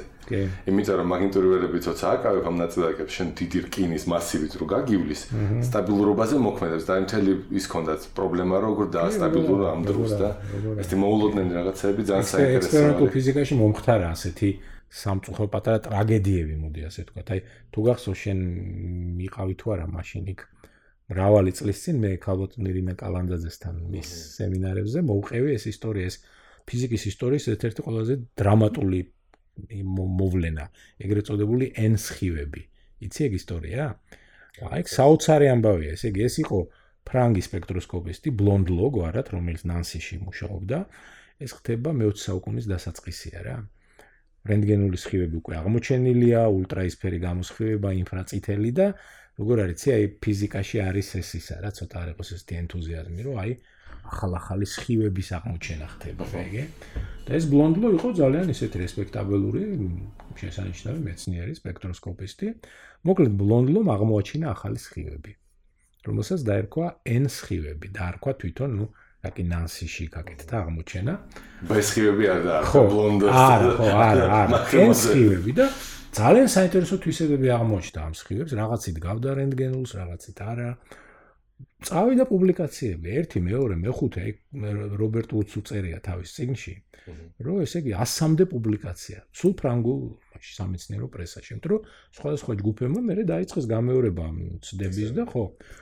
მაგრამ საოცარი იყო ისო საფრანგეთის გარეთ ვერავინ ვერ იმეორებდა ამ ექსპერიმენტებს, ანუ სადეს ახლა სხვა ლაბორატორიებში ახალი სხივები ხო ხო რა როგორი ის არის? აი თურმე რენტგენის სხივები რო აღმოაჩინეს ეგ მაგარი ისტორია ძალიან რენტგენის სტატია რო გამოქვეყნდა და ამერიკაში რო ჩავიდა ის ჟურნალი თურმე სა ენდგენმა იმდენად უბრალო დანადგარით გააკეთა რომ თვითონ ვუდი იგონებს რომ ჩვენმა ფიზიკოსებმა ეგრევე გავიქეცთ ლაბორატორიაშიო ეს ვაკუუმური ტრუბკა დავამზადეთო და ერთ საათში ჩვენც ვაკვირდებოდით ენდგენს რა დრო იყო წარმოიდგინე ექსპერიმენტული ფიზიკა რა ხო და ეს ამ ბლონდლოს ვერავინ ვერ აკეთებს ამ თვითონ ვუდმას წადა ამერიკაში. მაშინ ჯონს ჰოპკინსის უნივერსიტეტში მუშაობდა და ვერაფერი ხო ახლა ცოტა გაურკვევლობაა, აი ამ დროს ფრანგები წერენ რომ აგერ ვაკვირდებით და ესეა და ისეა და ესა და ესე იგი ჩავიდა მე ვუდი ნანსიში სპეციალურად რობერტ ვუდი რომ ენახა რა ხდება რა ხო და ეს ბლონდლო იყო ძალიან ისეთი კარგი კაცი გაიგე ხო კი ბატონო მოგზანდით რომ მე გაჩვენებთ თან ეს ის დროა როცა აი ესეთ ექსპერიმენტებში ჯერ ფოტო ფოტოგრაფირებას არ იყენებდნენ ანუ ყველაფერს თვალით აფიქსირებდნენ ამან ითამაშა როლი გაიგე ჩაიყვანა მოკლედ ლაბორატორიაში დააბნელეს უთხრა აი ხა გაჩვენებთ აი ნახეთ აი ეკრანი აი ხვდება აი მანათობელი წერტილი. ეს ვერ ხედავს ვერაფერს რა ვუდი? ეგრევე გაუჩნდა ეჭვი რომ აქ რაღაცა ხედელობით ჰალუცინაციასთან ხო არა აქვს საქმე და მე რა მომთხრა აი მოდით გაჩვენებთ აი ნახეთ რა საინტერესო არის რომ ალუმინის პრიზმას დავდებო და ალუმინის პრიზმაში გარდატყდებო ეს სხივებიო ისე რომ აი აქ მოვათავსებო იმას ეკრანსო და ეს გარდატეხილი სხივი აქ რო დაეცემო მანათობელი აბა ჩავატაროთო დადეს ეს პრიზმას გაატარეს ეს ენსხივი გარდატყდა უნება აი ნახეთ ეკრანზე ჩანს ეს. უდი უყურებს? არ ჩანს არაფერი. და აი აქ ვუდს ხოიც მაინც ითი წინვალე ექსპერიმენტატორი იყო და ცოტა ბოროტიკაცი იყო ეთქობა და რაკიო ჩაბნელებული იყო ვიხელთე დრო და ეს ალუმინის პრიზმა ავიღეო კაიგე პრიზმა რომელშიც გადატყდებოდა თითქმის და ეს ბლონდო აგზელებს. აი ნახეთ როგორ არა, აი ხედავთ ჩანს. ანუ აშკარად მიხვდა რომ ჰალუცინაცია, იმიტომ რომ რაშიც გარდატყდება ის გაი. აა. ხოდა ვუდი მოიქცა ცუდად პრინციპში, იმიტომ რომ კი არ უთხრა იქვე არაფერი, მაგრამ ნუ მადლობა გადაუხადა რაღაც, ჩამოვიდა ამერიკაში. მე დაწერა სტატია, სადაც ეს ყველაფერი აღწერა, გაიგე? ამას მოყვა დიდი სკანდალი, რა თქმა უნდა, საფრანგეთის მეცნიერებათა აკადემიამ თავიდან დაიცვა ბლონდლო რო აი ეს არის ინსინუაციები რო მაგრამ ნუ მე თანდათან ცხადი გახდა რომ და ეს ენსხივებზე ესეთი რო იყო პუბლიკაციების ესეთი ტალღა, როგორც აზვირთ და როგორც სწრაფი რადიო გაალვებები დაახლოებით ესე, მალევე ჩაცხრა. ეს არის საოცარი ფაქტი, რატო იცი რომ ფაქტიურად აი მაგალითია ფიზიკის ისტორიაში, როცა ადამიანმა ყოველგვარი ბოროტი განზრახვის გარეშე ეგონა რომ რაღაცას აკვირდებოდა, მაგრამ სიამოვნებაში არ აკვირდებოდა და ამას ნუ მე მოყვა ის რომ მე უკვე შემოვიდა მეცნიერებაში ოპტიკაში ძალიან ძლავრად ეს ფოტოგრაფირების ისეთ საშუალებები რომელიც ობიექტურია, მაგრამ ბლონდლო პრინციპში ძალიან განიცადა ეს ყველაფერი, უკვე ასაკოვანი კაცი იყო საკმაოდ და რამდენიმე წელიწადში გარდაიცვალა, ვერ გადაიტანა ეს შოკი რომელიც მიიღო, როცა აღმოაჩინდა თვითონ რომ ესე იგი მოვლენა რომელსაც თითქოს ხედავდა სინამდვილეში. ისე რომ ეს აი ეს N rays ამაზე scientific american-ში იყო თავის დროზე მე რო სტუდენტი ვიყავი სტატია და იქ იქიდან ვიცი ეს ამბავი რა. ძალიან საინტერესო. ეს ძალიან ბევრი ეფექტი არის ეგეთი, როდესაც ხელი გიჭირავს კანკარა, ერთ კანკარას ხანავენ, მეორე საკვირდები და მე ცოტა ხანში ისეთ იწყებს ხანაობას, თუ გითხრეს რომ დააკვირდიო, აბა გადა გადავა ამაზე. არა, აქ ეს საინტერესო თემაა ძალიან, იცი აი ზღვარი მეცნიერებას და ფსევდომეცნიერებას შორის სადგადის რა არის თქვა ობიექტური კრიტერიუმები ამა თუ იმ მეცნიერული ცოდნის თქვა ობიექტურობის არა ეს ესე იოლი არ არის რა განმეორებადობა ექსპერიმენტის რა თქმა უნდა მაგრამ პარადოქსი ეს არის რომ ფრანგი მეცნიერები იმეორებდნენ ამ ექს, ისინიც ხედავდნენ. ესე იგი, პრინციპში ადამიანს ეს მხედველობითი ჰალუცინაციის სადმი მიდრეკილება აქვს, როგორ ჩანს. ეს მე სხვა შორის ამით ამით დაინტერესდნენ სხვა შორის ვინიცი მეცნიერები, რომლებიც იკვლევენ ხედველობის ფიზიოლოგიას და აღმოჩნდა რა, ძალიან საინტერესო რამ, რომ როდესაც ადამიანი ხანგრძლივი დროის მანძილზე ბნელ ოთახში განათების გარეშე მუშაობს ოპტიკურ დანადგარებთან,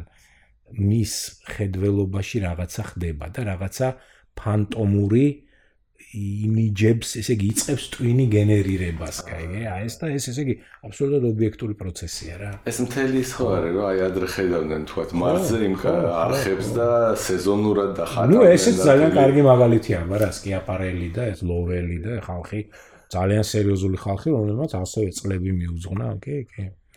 ხო ისე რომ ეს საინტერესოა ხო და ახლა აი თუ დაუბრუნდებით ჩვენ ძირითად თემას ისი აქაც იყო თავიდან ესეთი ეჭვი რომ ხომ არ არის ეს რაღაცა არტეფაქტი ხო არ არის ეს რაღაცა.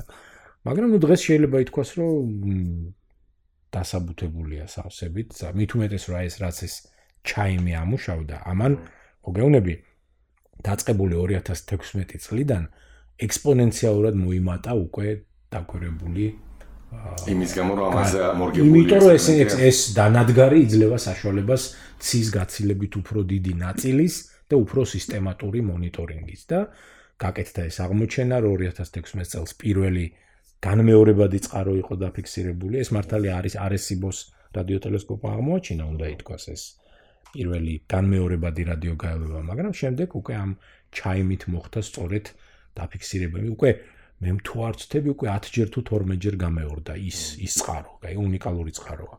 და არის კიდევ ერთი წყარო და ამაზე აი ვიქტორია კასპი თავის ლექციაში ლაპარაკობს.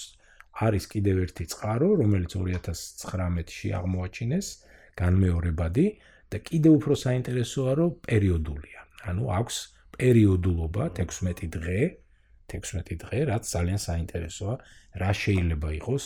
ის ამბობს იქ თავის ლექციაში, რომ შეიძლება ეს ნიშნავდეს იმას, რომ რაც ასხივებს არის ორმაქ სისტემაში, ვარსკვლავთა ორმაქ სისტემაში და ამის გამო შეიძლება კიდევ რაღაცა სხვა პულსაცია ვთქვათ ასეთი, ესეც კიდევ ერთი დიდი საიდუმლოა, ასე ვთქვათ რა. ხო, და რა არის კიდე საინტერესო, ეს მომეწონა ძალიან, ესეც უნდა ვთქვა. აი ეს ჩაიმი ხო ამუშავდა კანადაში.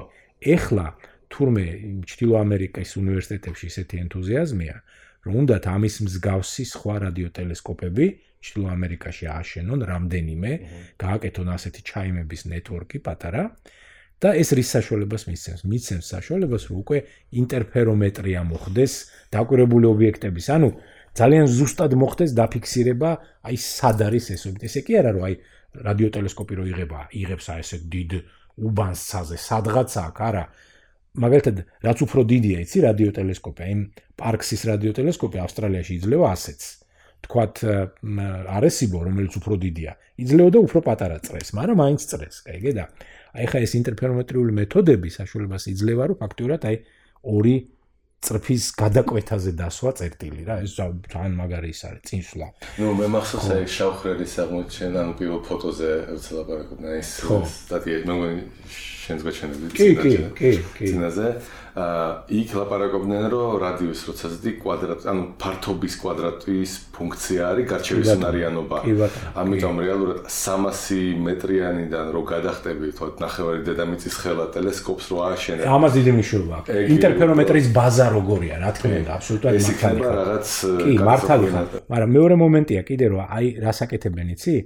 აკეთებენ აი ადგილობრივადაც. აი მე ერთ-ერთი ფოტო ვნახე იქ ძალიან ლამაზია არის როგორც ეს პატარა რადიოს ტელესკოპები არის ესეთი 100 ლათინური 100 ტეს ფორმაზე არის განლაგებული დიდ სივრცეში და ესენი თითოეული რა თქმა უნდა ჩამოვარდება არესიბოს თავისი მაგრამ ბევრი როა იძლევა საშუალებას ასე თქვათ უფრო მოკეთ მუშაობა მიდის როგორიც აი ორ მხრივი მიმართულებით ერთი მხრივ რაც შეიძლება უფრო და უფრო გძნობიარე რომ სუსტი იმპულსები დავიჭიროთ იმიტომ რომ რაღაცა ქვედაზღვარი აქვს ხო მგზნობიარობას რადიოტელესკოპის და ვინიც ის ეს სწრაფი რადიო მაგალითები იმიტომ ასეთი იშვიათი რომ სიანგლეში ძალიან ბევრი ხდება მთელ სამყაროში მათ შორის ჩვენ galaktikashიც არა მაგრამ უბრალოდ ჩვენ ვიჭერთ მხოლოდ რაღაცა მცირე რაოდენობას ყველაზე მძლავრებს. და მეორე რომ დავაფიქსიროთ ზუსტად საიდან. და ამაშიც დიდი წარმატებებია. უნდა გითხრა ერთი ობიექტია რომელიც ცალსახად იყო დაფიქსირებული რომელ galaktikaშია და აღმოჩნდა ძალიან ისეთი შეუხედავი ერთ-ერთი რიგითი შორეული ჯუჯა galaktika, რომელიც არაფრით ყურადღებას არ იპყრობს სხვანაირად, აი რატომღაც იქ იყო ეს fast radio burst. და კიდევ მეორე, რომელზეც აი ასევე საუბრობს თავის ლექციაში, საინტერესოა, იმდენად ზუსტად დააფიქსირეს საიდან რომ ჩანს არა მარტო ის რომელი galaktika, რაღაც სპირალური galaktikაა, საკმაოდ შორეული, ამ galaktikis galaktika შედარებით ახლოს არის. ამიტომ ხაბლის ტელესკოპით მისი ფოტო გადაიღეს ამ galaktikis და ჩანს ეს წერტილი სად არის. ეს წერტილი არ არის galaktikis ცენტრში, არის galaktikis ცენტრიდან საკმაოდ შორს და იქ არის რაღაცა ვარსკვლავური ვარსკვლავთ წარმოქმნის არე, იმ არედან ცოტა გარეთ და ამბობს, რომ ეგეც უცნაურია, იმიტომ რომ ვარსკვლავთ წარმოქმნის არიდან რო წამოსულიყო, ვიტყოდით, აა შეიძლება ეს ახალგაზრდა ნეიტრონული ვარსკვლავია იქ რაღაც მსგავსი კატასტროფები, მაგრამ ეს რაღაცა ძალიან ორდინარული წერტილია იმ galaktikაში. ანუ ამანაც რაღაც დამატებითი ის არ მისცა რა.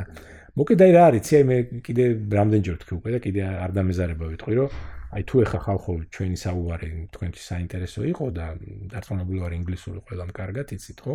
მოусმენთ აუცილებლად ამ ლექციას, აი თან ეხა ჩვენ რომ მოგვისმენთ, აი ჩართეთ და მოისმინეთ მაშინვე და ძალიან საინტერესო და კარგად ყვება ეს ავტორი და მე მეორე რაღაცა შემოსავაზებს ფენს თუ გინდათ ქართულად მოისმინოთ ის მაშინ ბევრი კომენტარს თუ დაწერთ ან თუ თუ მიხვდები რომ ინტერესი არის თარგმნი.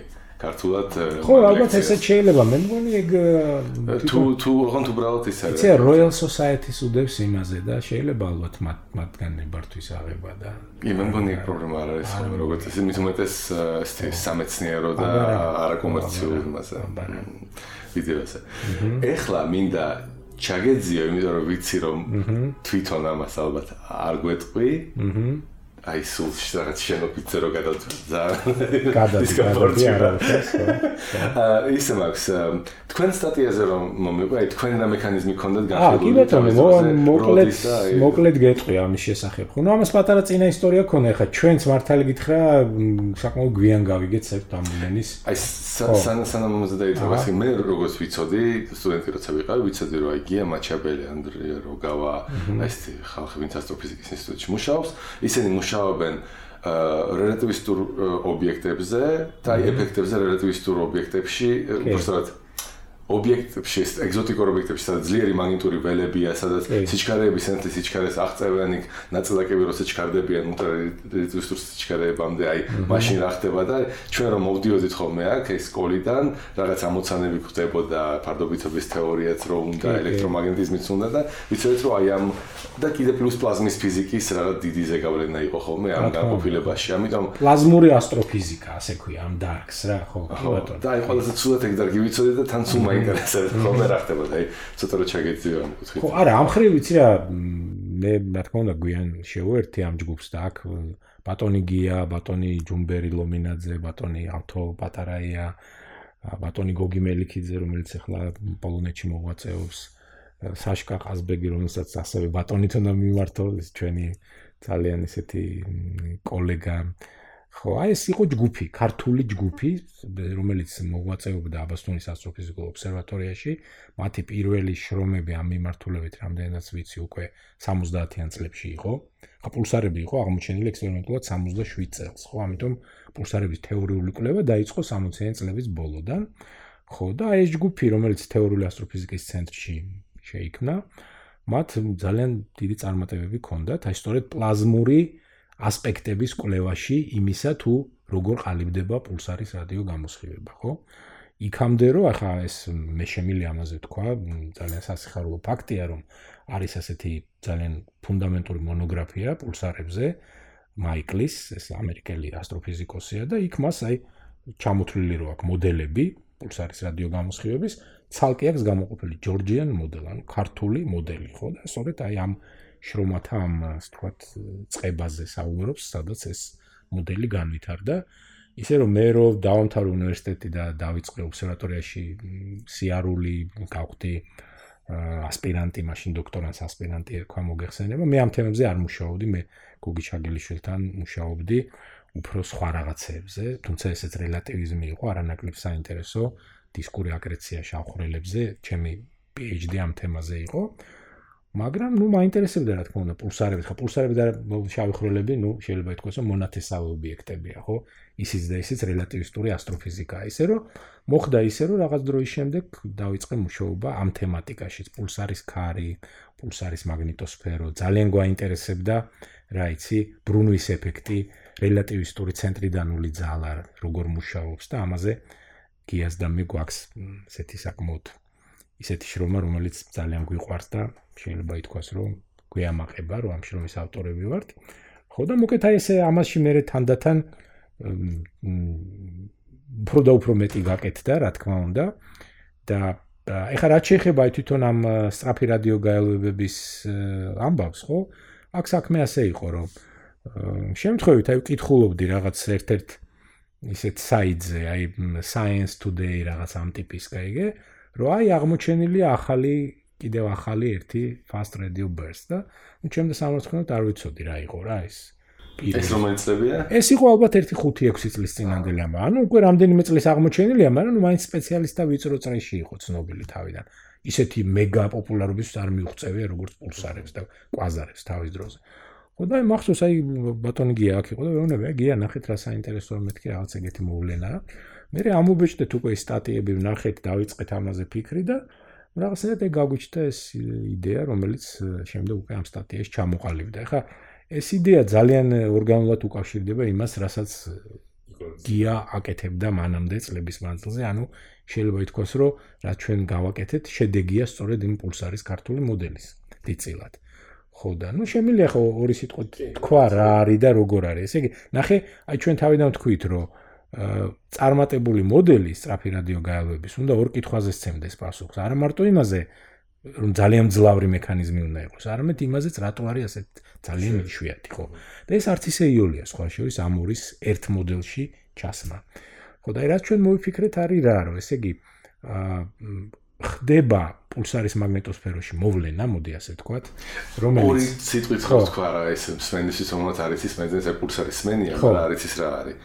ხო, ეს არის პულსარები არის ობიექტები, რომლებიც ჩდებიან მაშინ, როდესაც ეგრეთ წოდებული შუალედური მასის მქონე ვარსკვლავი დაამთავრებს რა თავის მრავალ მილიარდ წლიან თერმობირთული, ასე ვთქვათ, აქტივობის ეტაპს, გამოილევა ვარსკვლავში თერმობირთული საწვავი, ასე ვთქვათ, და ვარსკვლავი იწყებს გაცივებას და შესაბამისად მისი უზარმაზარი თვითგრავიტაცია უკვე ვეღარ ბალანსირდება ჰიდროსტატიკული წნევით გავარვარებული პლაზმის, ასეთ ვარსკვლავმა უნდა დაიწყოს შეკუმშვა.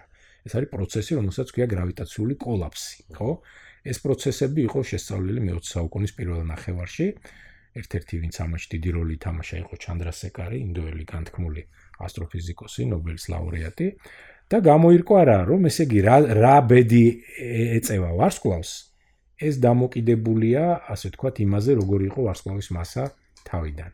და ესე იგი, ნახე, თუ ვარსკვლავი ისეთია, რომ მისი მასა არის რაღაც კრიტიკულ მნიშვნელობაზე ნაკლები, მაშინ ასეთ შემთხვევაში ვარსკვლავი კოლაფსის შედეგად ჩამოყალიბდება ეგრეთ წოდებულ თეთრ ჯუჯა ვარსკვლავად, ანუ რაღაც ეტაპზე ის შეიკუმშება დაახლოებით აი დედამიწის ხელა ძალიან კომპაქტური ვარსკვლავი წარმოიქმნება, რომელიც რომელშიც აი ეს გრავიტაციული ძალები არის გაწონასწორებული, გადაგვარებული ელექტრონული გაზის წნევით.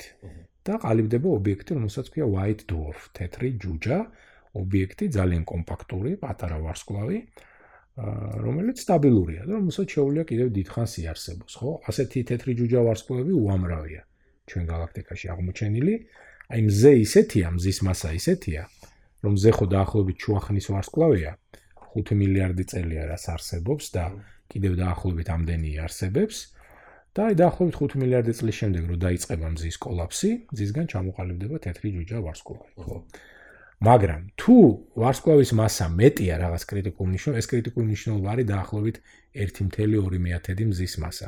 მაგრამ ნაკლებია სამზის მასაზე, აი შუალედური, ამიტომ ქვია ასეთ მასებს. აი თუ ვარსკვლავის massa ასეთია, მაშინ ასეთი ვარსკვლავი კოლაფსის პროცესში თეთრი ჯუჯის სტადიაზე ვერ გაჩერდება, იმიტომ რომ გადაგვარებული ელექტრონული გაზის წნევა, წნევის ძალა ვერ ეყოფა იმას, რომ შეაჩეროს კოლაფსი, კოლაფსი გაგრძელდება და ჩამოყალიბდება ბევრად უფრო კომპაქტური ვარსკვლავი, ვარსკვლავი, რომლის ზომა იქნება რამდენიმე კილომეტრი, წარმოიდგინე. ესე კი აი დაახლოებით ესე ამბობენ ხოლმე პოპულარულ ფილმებში, რომ კუნძული მანჰეტენის ხელა ვარსკვლავი. წარმოიდგინე, ესე მთელი ვარსკვლავის მასა, თქვათ, ორი მზის მასა კონცენტრირებული კუნძულ მანჰეტენის ხელა რაღაცა ობიექტი, რომელიც არის ძალიან ძალიან მკვრივი. ეს ცუდი წარმოსადგენია ადამიანისთვის, იმიტომ რომ ჩვენ ვერ წარმოგიდგენია, რომ სცენარში მზის მასა რო ყველა პლანეტა რო აიღო, არ მარტო დედამიწა, იუპიტერი ყველაფერი. ეს იქნება 0.2% თუ არ ვცდები. მზის სისტემის მასის და აი დანარჩენი ეს 99.8%-ი არის ძირითადად კონცენტრირებული. აი ეს ყველაფერი უნდა ჩატერო მაგეთ. აი ესე პატარა იმაში და შესაბამისად ეს არის ზემკრივი მატერია. მატერია რომელშიც რა ხდება, იცი, თვისობრივად ძალიან უხეშად ასე შეგვიძლია წარმოიდგინოთ, რომ იმდენად დიდია სიმკვრივე, რომ ყველა ელემენტარული ნაწილაკები ერთმანეთში ჩაიჭყლიტა. აი ესე ძალიან ფიგურალურად. ელექტრონი ჩაიჭყლიტა პროტონში და მივიღეთ ნეიტრონი. ანუ მთელი მატერია, მთელი ეს ქიმიური ელემენტები, მძიმე, მსუბუქი, ეს ყველაფერი გაქრება, ეს ვარსკვლავი იქნება მთლიანად აგებული ნეიტრონებისგან. ამიტომ მას ქვია ნეიტრონული ვარსკვლავი. აი ამ ნეიტრონებს ხო აქვთ ერთმანეთთან ურთიერთქმედება, წნევა, აი ნეიტრონთა, ნეიტრონული გაზის წნევა დააბალანსებს ვარსკვლავის შემდგომ შეკუმშვას და ჩამოყალიბდება სტაბილური ობიექტი, რომელსაც ქვია ნეიტრონული ვარსკვლავი, ხო? თუ ვარსკვლავის მასა სამზის მასაზე მეტი იყო, ეს ნეიტრონული ნივთიერების წნევაც ვერ შეაკავებდა კოლაპსს და ბუნებაში არ არსებობს ძალა, რომელიც მაშინ კოლაპსს შეაკავებდა და აი ესე დროს ყალიბდება შავი ხვრელი. ეს უკვე მესამე ტიპია კომპაქტური ობიექტების. ესე იგი, გვაქვს სამი ტიპი კომპაქტური ობიექტების: თეთრი ჯუჯები, ნეიტრონული ვარსკვლავები და შავი ხვრელები, ხო? მოგეთ ნეიტრონული ვარსკვლავები სამყაროში არსებობენ. საიდან ვიცით ამის შესახებ? იქიდან, რომ აი 60-იანი წლების ბოლოს, სწორედ რადიოასტრონომიული მეთოდებით იყო აღმოჩენილი სამყაროში ეგრეთ წოდებული პულსარები. პულსარები ეს არის ნეიტრონული ვარსკვლავები, რომლებსაც აქვთ ძლიერი დიპოლური მაგნიტური ველი. ისინი ბრუნავენ ბრუნვის ღერძის გარშემო, დიპოლური ველის ღერძი არ ემთხვევა ბრუნვის ღერძს.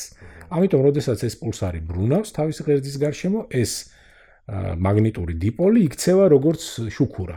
რაღაც მომენტებში, როცა ეს პოლუსი ნეიტრონული ვარსკვლავისა მოტრიალდება ჩვენსკენ ძირითადად რადიოგამოსხივება მოდის მაგნიტური დიპოლური ველის ღერძის გასწვრივ, ასე დროს ჩვენ ვიღებთ სწრაფ, ასე ვთქვათ, იმას რა ქვია, იმპულსს რადიოგამოსხივების. აგძელებს ბრუნვას, სანამ კიდევ ერთხელ არ მოტრიალდება ჩვენსკან იგივე წერტილი, მანამდე შემდეგ იმპულს არ დავინახავთ, ამიტომ ხედავთ რას? პულსირებად რადიო წყაროს. თან მანძილი პულსაციებს შორის, ანუ პულსირების პერიოდი არის ისეთი ზუსტი, როგორიც ატომური საათები არ არის. აი ხო ატომური საათები ხო სტანდარტია დროის.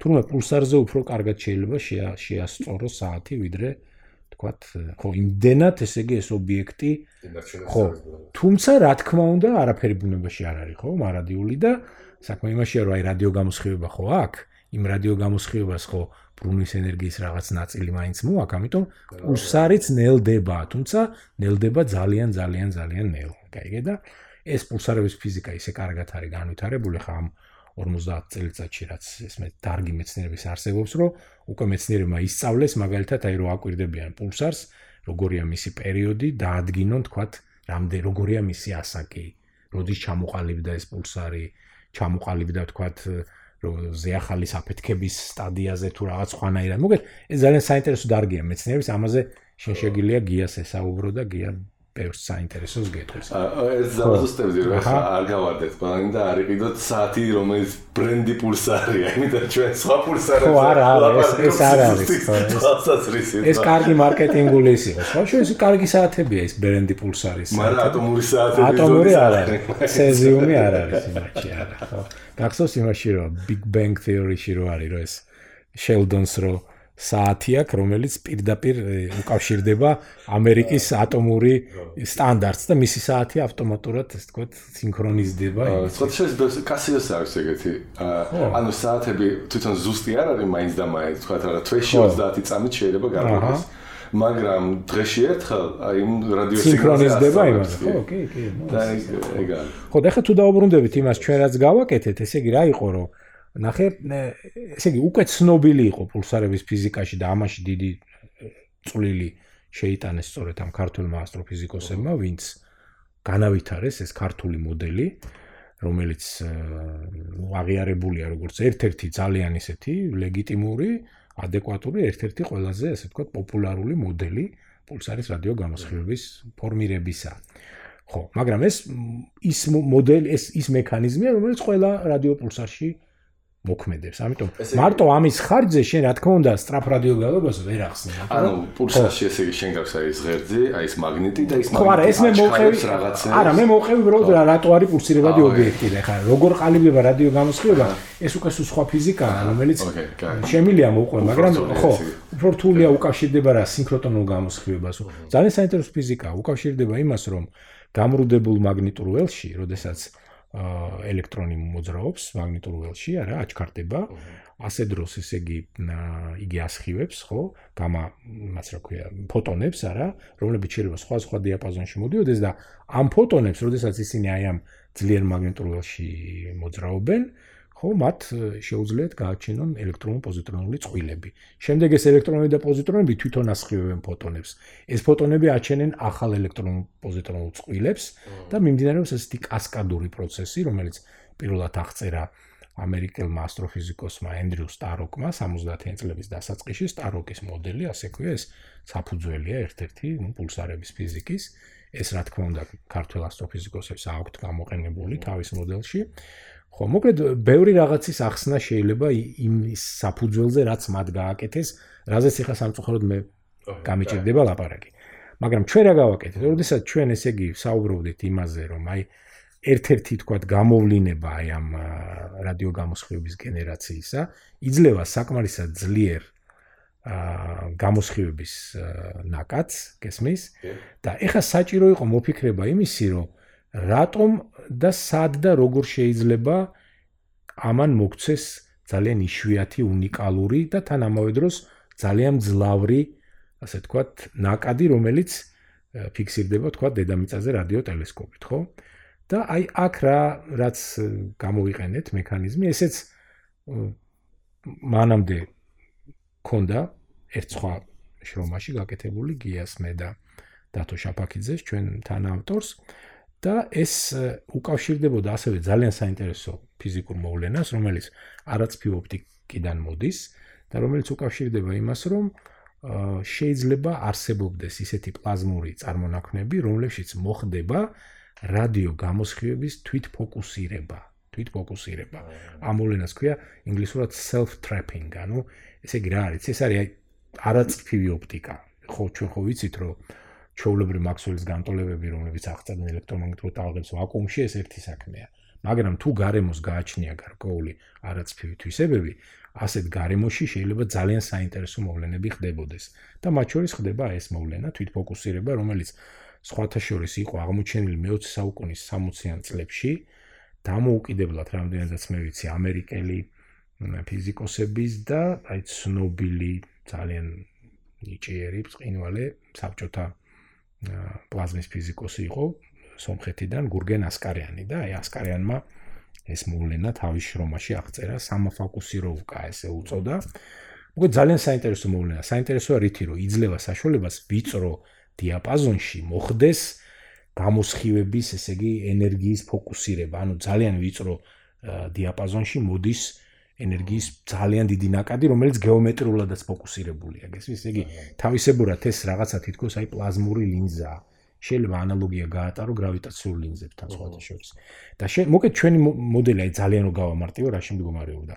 რაღაცა ხდება, რადიო იმპულსი სადღაც წარმოიქმნება და შემდეგ ხდება რა რომ გზაზე ეს რადიოს იმპულსი რომ მოდის ჩვენსკენ, გაივლის აი ასეთ ასე თქვა პლაზმურ არაცფილ ლინზაში ფოკუსირდება და მოდის ზუსტად ჩვენი თვალისკენ და ეს იმდენად მცირე ამისი ალბათობა რომ აი ეს განაპირობებს იმას რომ ეს მოვლენა არის ძალიან და ამ ეს ესვე განაპირობებს იმას რომ როგორც წესი ეს სტრაფი რადიოგავები არის ერთჯერადი იმიტომ რომ მეორეჯერ ზუსტად ასე ყველაფერი დაემთხეს ამის ალბათობა თითქმის შეუძლებელი. ამიტომ ჩვენ მართალი გიხართ თავიდან ძალიან გვიხაროდა, რომ ჩვენ რომ დავიწყეთ სტატიაზე მუშაობა, მაშინ ითვლებოდა, რომ განმეორება არსად არ ხდება. უკვე სტატიაზე რომ მუშაობდით, იმ პროცესში პირველი რეპიტერი იყო აღმოჩენილი და ამიტომ ტექსტი ცოტა შევცვალეთ, იქ თქვით, რომ რეპიტერის არსებობა არ გამორიცხავს იმას, რომ ჩვენ მაინც მართლები ვართ, უბრალოდ რაღაცა. სტატია გამოვიდა, მეორე რეპიტერიც იყო აღმოჩენილი, ეხლა უკვე დამკვირვებლები ამბობენ, არ ვიცი ეს რამდენად ასე იქნება, რომ არ არის გამორიცხულიო, რომ აღმოჩნდესო, რომ განმეორებადობა ბევრად უფრო ხშირია, ვიდრე აქამდე გვეგონაო. პრინციპში ჩვენი მოდელი ძალიან მოქნილია და განმეორებადობასაც აიტანს. რატომ იცი? იმიტომ რომ საბოლოო ჯამში აი ესეთი დამთხევა, თქვათ, ჩვენი, თქვათ, ამ რაღაცა შუალედურის და საწყისი წყაროს სულ არის აუცილებელი ის შუალედური და საწყისი წყარო ერთმანეთისგან სივრცულად ძალიან დაშორებული იყოს, როგორც ეს არის მაგალითად გრავიტაციული ლინზებისთვის. შეიძლება ეს თვით ფოკუსირება იქვე ხდებოდეს იმ სისტემაში. სადაც მაგრამ არა თვითონ პულსაცში ეგრე აი აი მაგაზე ვერაფერს ვერ ვიტყვით. აი ჯუკა იცი როგორ არის? ჩვენ აი რომ დავწერეთ ხო იმის გამო რომ ძალიან ცოტა ვიცოდით კონკრეტულად ხო? ამიტომ ჩვენი აი ვეცადეთ რაც შეიძლება იცი როგორ ხო აი ისე დაგვეწერა გვეთქვა რომ აი პრინციპში ჩვენი მოდელის სიძლიერე რა შეაო იცი ჩვენ ვამბობდით რომ აი ეს პირველ წყარო რადიო იმპულსის რა არის სულ არ გვაინტერესებს.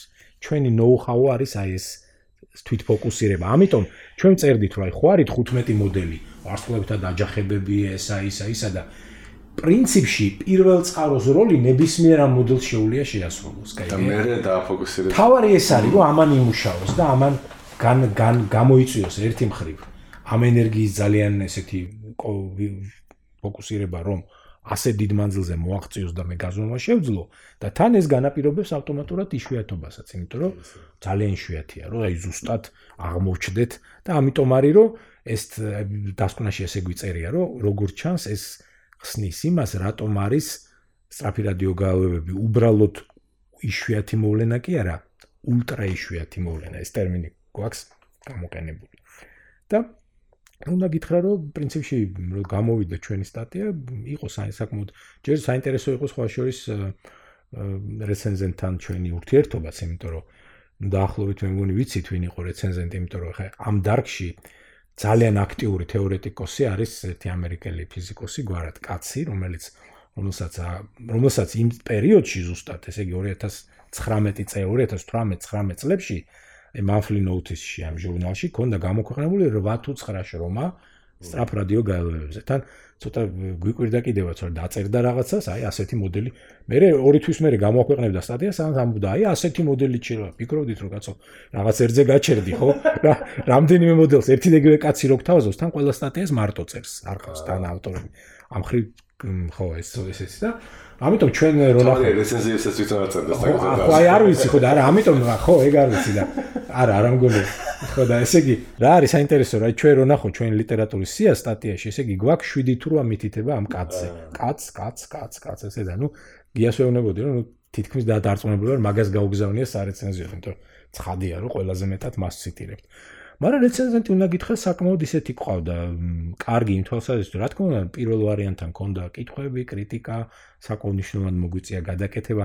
სირთულე ზუსტად ეს იყო იცი რომ გზავნიდით სანამ რეცენზირება ხდებოდა და სანამ გადიოდა თვეები, რაღაც ახალი ჩდებოდა, ეს კაცი წერდა რომ აი თქვენ რომ ამბობთ ბიჭებო ესე ესე ეს ეს ნამდვილად შეგრე კი არა სხვანაირად. რამდენი გაიწელა ერთი წელი? საკმაოდ დიდხანს გაიწელა, თითქმის წელი, მოგვიწია ესე იგი ორი რაუნდი იყო მე მგონი რეცენზენტთან ურთიერთობის, მაგრამ მე მგონია რომ ცუდი არ იყო, იმიტომ რომ სტატია გაძლიერდა, დაიხვეწა და განსაკუთრებით აი შესავალი და დასკვნა ისე დავწერეთ, იცი რომ თვითონ ძირითადი იდეა ხო გადმოვეცით და თან ამას ვამბობთ, იცი, უკვე გძნობდით საითკენ მიდის საქმე და ვამბობდით, რომ ჩვენი მოდელის სიძლიერე სწორედ იმაშია ჩვენი აზრით, რომ ის არ არის მიბმული რაღაც კონკრეტულ საწყის მექანიზმთან. არამედ აი ჩვენ უბრალოდ თვლით, რომ აი ეს self-trapping-ი თამაშობს როლს რა და იქ რა მოხდა, რამაც პირველად ეს ეს უკვე ჩვენთვის იმდენად მნიშვნელოვანი არ არის. ამიტომ ძალიან გაგვიხარდა რომ დაიბეჭდა, იმიტომ რომ რაღაც ჩვენი სიტყვაც გვაქვს ნათქვამი, ხა რა თქმა უნდა, არანაირი პრეტენზია იმაზე არ გვაქვს, რომ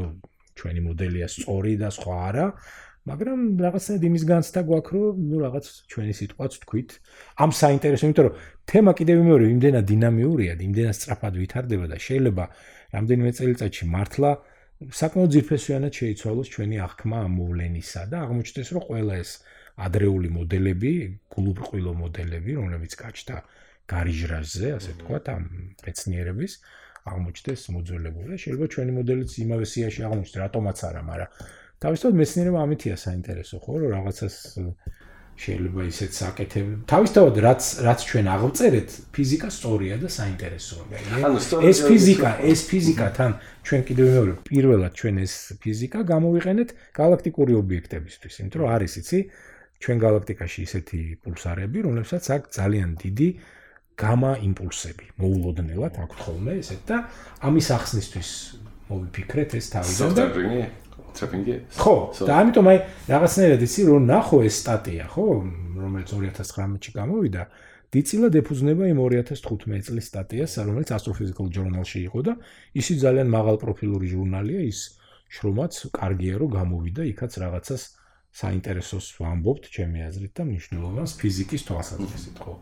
ისე რომ ხო. სწორედ ეს არა ესე შეიძლება ხდებოდეს რადიო საკმაოდ ფართო სპექტრში რაღაც მოვლენა ისეთი რომ ეს პროფილი ვიწრო არ იყოს ის რაღაც პროფილი რა სპექტრული ხაზებიც არ კონდეს ეს და საკმაოდ სივრცეშიც არ იყოს ის უბრალოდ სივრცეშიც გაშლილი იყოს და ეს self trapping-ის გამო ამ პულსას როცა გაივლის ამ პულსარის მაგნიტურობაში არსებულ პლაზმას დაფოკუსირდება და ჩვენთან მოვა უკვე ეს მარტო ვიწრო სიხშირეები კი ეს ერთ-ერთი ეფექტია რომ ესე იგი სიხშირული დიაპაზონი მიღებული იმპულსის იქნება ვიწრო მაგრამ იქნება ამავე დროს რა რომ მთელი ენერგია რომელიც აი ფართო დიაპაზონში მოდიოდა ეხლა იქნება ხო აი მაშია ფოკუსირებულია ანუ სიხშირული ფოკუსირებაც მოხდება გამოდის? კი კი. კი იმიტომ როგორ არის ეხლა მე მართალ გითხრა ესე გამიჭირდება რომ დეტალურად გითხრა რაოდენობრივად მაგრამ ნუ მე ესე ხო რა თუ საკმაოდ თუ არა ხო თან პრინციპში ეს არის ის ფიზიკა რომელიც დიწილად ბატონი გიას ფიზიკა ამოდი ასე ვთქვა რა. ჩემთვის ცოტა უცხო იყო ეს დარგი და მე ჩემი წვლილი ამ სტატიაში მაინც მე რა თქმა უნდა მეორე ხარისხოვანია, იმიტომ რომ ძირითადი იდეა გიასგან მოდიოდა, რა თქმა უნდა. მაგრამ ნუ ჩვენ ჩვენი წვლილი შევიტანეთ იმითი, რომ ამ იდეის ჩამოყალიბებაში, გაფორმებაში ჩავდეთ მეც და ბექამაც ჩვენ ჩვენი შედარებით უფრო მცირე, რა თქმა უნდა, ეს რა ქვია. მაგრამ აი ეს მომენტია, ხო, რომ ესე იგი რა არის, ეგ მაგალითად იქ თვითონ ფოკუსირების ეფექტი რაღაც შემთხვევაში ესე იგი ერთი გაყოფილი ომეგა მერვე ხარისხში, აი რაღაც ესეთი ესეთი ესე იგი არაცფიობა რაღაცა საოცარი მოვლენაა, იცი? მართლა მე ამ დარგში არ მიმუშავე, ამიტომ გამიჭირდება ძალიან ამაზე უფრო კომპეტენტურად ვილაპარაკო, მაგრამ უნდა ითქვას, რომ აი ეს არაცფივი ოპტიკა, რომელსაც ჩვენ სამწუხაროდ არ ვწავლ. ჩემთვისაც ეს აღმოჩენა იყო, რა, ჩვენ სამწუხაროდ ჩვენ ფიზიკური განათლება არაზოს არ არის, ხო, ისეთი ნუ ამას ლაბორატორიებიც უნდა თან არის ეს თან ეს მართლა ახალი ფიზიკაა იცი აი ჩვენ რო სწავლ მე რო სწავლობდი ხე შენ მე რე სწავლობდი მაგრამ ჩვენ დროს ნუ ჩვენ ჩვენ ოპტიკას სწავლობდით აი ლანსბერგის ოპტიკით რომელიც არის დაახლოებით 100 წლის წინ დაწერილი წიგნი და ნუ რა თქმა უნდა იქ არის ელემენტები თქვათ იმისი რა ქვია არაცფი ოპტიკისა მაგრამ აი ეს საკითხები რაზეც ახლა ლაპარაკობ რომ თურმე გარემოს როგორი საოცარი ესე თქვათ გავლენები შეუულია მოახდინოს სინათლის და ელექტრომაგნიტური ტალღების გავრცელებაზე და ну ეს აი ძალიან საინტერესოა იცი ვაფშე საინტერესო დარგია ძალიან პლაზმის ფიზიკის აი პლაზმის და სინათლის ურთიერთქმედება კაიგე. გარემოში სინათლის გავრცელების თავისებურებები და ასკარიანს ამაზე ქონდა რაღაცა საოცარი შედეგები გაკეთებული. მას აქვს მაგალითად რამდენადაც მე ვიცი, ახლა შეიძლება ვწდებოდე, მაგრამ ვიტყვი, იმიტომ რომ ძალიან საინტერესოა ესეთი ეფექტი აღმოჩენილი გარემოში სინათლის სინათლეზე გაბნევა. აი წარმოიდგინე ესეთი ხო და აი ჩვენი გამოჩენილი ქართველი ფიზიკოსი პლაზმის პლაზმის ფიზიკის დიდი სპეციალისტი ანრი რუხაძე, რომელიც მოსკოვში რუსეთში მოღვაწეობდა, ის იცნობდა პირადად ამ კაც გურგენ ასკარიანს და მოკეთ ასკარიანი ითვლებოდა როგორც ძალიან ისეთ უნიჭიერეს და ისეთ პიროვნებად, რომელმაც თავის კვლევებში ბევრამეში გაუსწრო წინ თავის დროს რა. ხო, ისე რომ რა მინდა ვთქვა, რომ ის ფაქტი, რომ ჩვენ ასეთი ფიზიკა შემოვიტანეთ ჩვენ მოდელში, ჩემი აზრით საკმაოდ ის იყო ახალი, იმიტომ რომ იცი ასტროფიზიკაში არ არის მაინდამაინც ხალხი ნაჩვევი არაცფივი ოპტიკის ელემენტების გამოყენებას და ამ ხრივ მე მგონია რომ ჩვენი წარმატების ანუ იმის რომ სტატია დაბეჭდეს და მიიღეს ერთ-ერთი წინაპირობა ეს იყო რომ საკმაოდ ახალი იყო აი თვისობრივ დონეზე ეს რომ არაცფი ოპტიკურმა მოვლენამ შეიძლება ითამაშოს როლი რაღაც ასეთში ეგე და ისე რომ არ ვიცი რა თავისთავად მე ამ შრომას მაინც უყურებ როგორც ნუ ერთ ნათქვამს რაღაც მიმართულებით რომელიც საბოლოო ჯამში აღმოჩნდება თუ არა ვთქვათ რეალობასთან ახლოს ამას მომავალი გვაჩვენებს. იცი აი ჩემი მოგზალებული მას ვიტყვი რა ამასთან დაკავშირებით. მე მგონი ესეთი შრომები და ესეთი წვლილი ხო? ხო. მნიშვნელოვანია აი ჩვენი როგორც აი კაცობრიობის ნაწილად აღქმაში. იმიტომ რომ ქართულ ადამიანს ის აქვს, რომ აი მე აქ ვარ, იქ რაღაცა ხდება შორს და ეს მე არ მეხება ვერც ვიმოქმედებ. და კიდე გამოდის ის რომ აი მართლა ფრონტის ხაზზე რაც არის მეცნიერების იმაში რაღაცას ვამბობთ ახალს და შეგვიძლია აი მწირე შესაძლებლობებით რაც საქართველოსში ვარ ხო ბიუჯეტი არა გვაქვს სკოლა თითქმის დანგრეულია ხო აი ფიზიკის სკოლას ვიზახი. ლაბორატორიები ნუ ახლა ხო არავის არ გჯერა რომ აქ ექსპერიმენტს დავდგავთ რომ იქ მაგრამ აი მაინც შეგვიძლია ჩვენი წვლილი შევიტანოთ აი ამ დიდ ტალღაში და რა თქმა უნდა ლუკა და მე გეთანხმები და მეტიც მე იცი აი რომ უსმენდი აი ამ ლექციას აი ასეთი აზრიც კი გამიშნე ხა გასაგებია ჩვენ თეორეტიკოსები ვართ და ჩვენ ამ ხრი უფრო იოლ ვითარებაში ვართ ხო ერთი მხრივ იმიტომ რომ ჩვენთვის უფრო იოლია აი მაგ წინა ხაზზე ვიყოთ იმიტომ რომ ჩვენ არ გჭირდება თქვა ის ტექნიკური ინფრასტრუქტურა ის დანადგარები რომელიც წარმატებული ექსპერიმენტული ფიზიკისთვის არის საჭირო ამიტომ ხო იცი შენ ეს განწყობა რომელიც საქართველოს ჩამოყალიბდა ბოლო პერიოდში რომ ექსპერიმენტული ფიზიკის ხრივ ბევრად უფრო პესიმისტურია პროგნოზები რაბედიელის ქართულ ფიზიკას. თუნდაც იმიტომ რომ ექსპერიმენტული ფიზიკა არის ბევრად უფრო როგორ გითხრა რესურსებტევადია რა. შენ თუ გინდა იყო წარმატებული, თქვათ, ექსპერიმენტული ფიზიკის რაღაც მიმართულებით აუცილებელია ინვესტიციები, აუცილებელია რომ ამაში ახალი დანადგარი ამაში ჩაიდოს დიდი სახსრები, რასაც ნუ ჩვენი მთავრობები არ და ვერ აკეთებენ. მაგრამ აი რა არის, აი რომ უსმენდი, აი მე გამიჩნდა ეს განცდა, აი რომ იყო იქ რომ ამბობს ამ სიტყვებს, რომ აი ამ ტიპის ტელესკოპების ნეტვორკს გავაკეთებთო. მათ შორის პატარა აი ეს ჩაიმები, რომელიც და ესე იგი აქ ნუ ახლა დეტალებში არ ჩავძიები, მაგრამ ეგეც შთაბეჭდილება დამჩარო.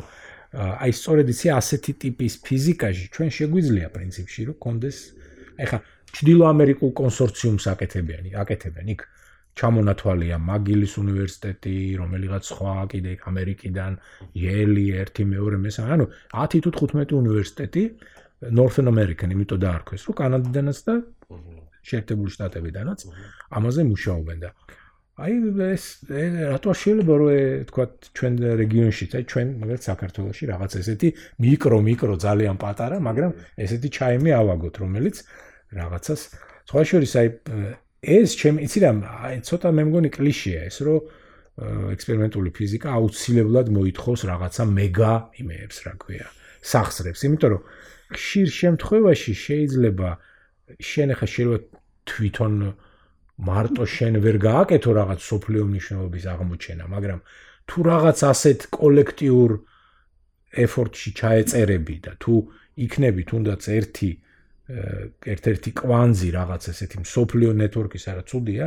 ანუ ძალიან კარგია, ხო? ეს იმას გავს, რომ ომში ჯარი გააგზავნა შეიძლება არა, მაგრამ პატარა ბატალიონით მიიღო მოძრაობა ისტორიულ ზონაში შეგიძლია. მეორე მხრივ მეცნიერება ინტერნაციონალურია, კაცო და ძალიან ისეთია რა, ძალიან აი არ მithumetes ამის მაგალითები, ხა მე შორს წავალთ ამაზე რომ ვილაპარაკო, მაგრამ არის მაგალითები წარმატებული ჩართულობის ქართველი მეცნიერების სხვადასხვა რანგის, მათ შორის ძალიან პრესტიჟულ ექსპერიმენტულ დიდ პროექტებში, ხო ვიცით არა? შენც იცი, მეც ვიცი და ამდენად ესე წყალწაღებულიც არა ვართ.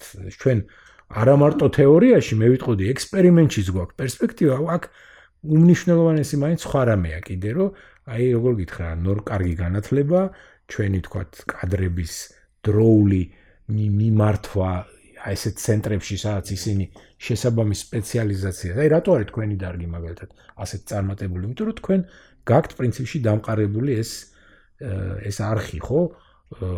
CERN-თან, სხვა ესეთ დიდ ცენტრებთან და ამიტომ არის რომ მაღალი ენერგიის ფიზიკა, ელემენტარული ნაწილაკების ფიზიკაში ჩვენ ვართ, ხო, სწორედ იმ წინა ხაზზე. ესე არ არის?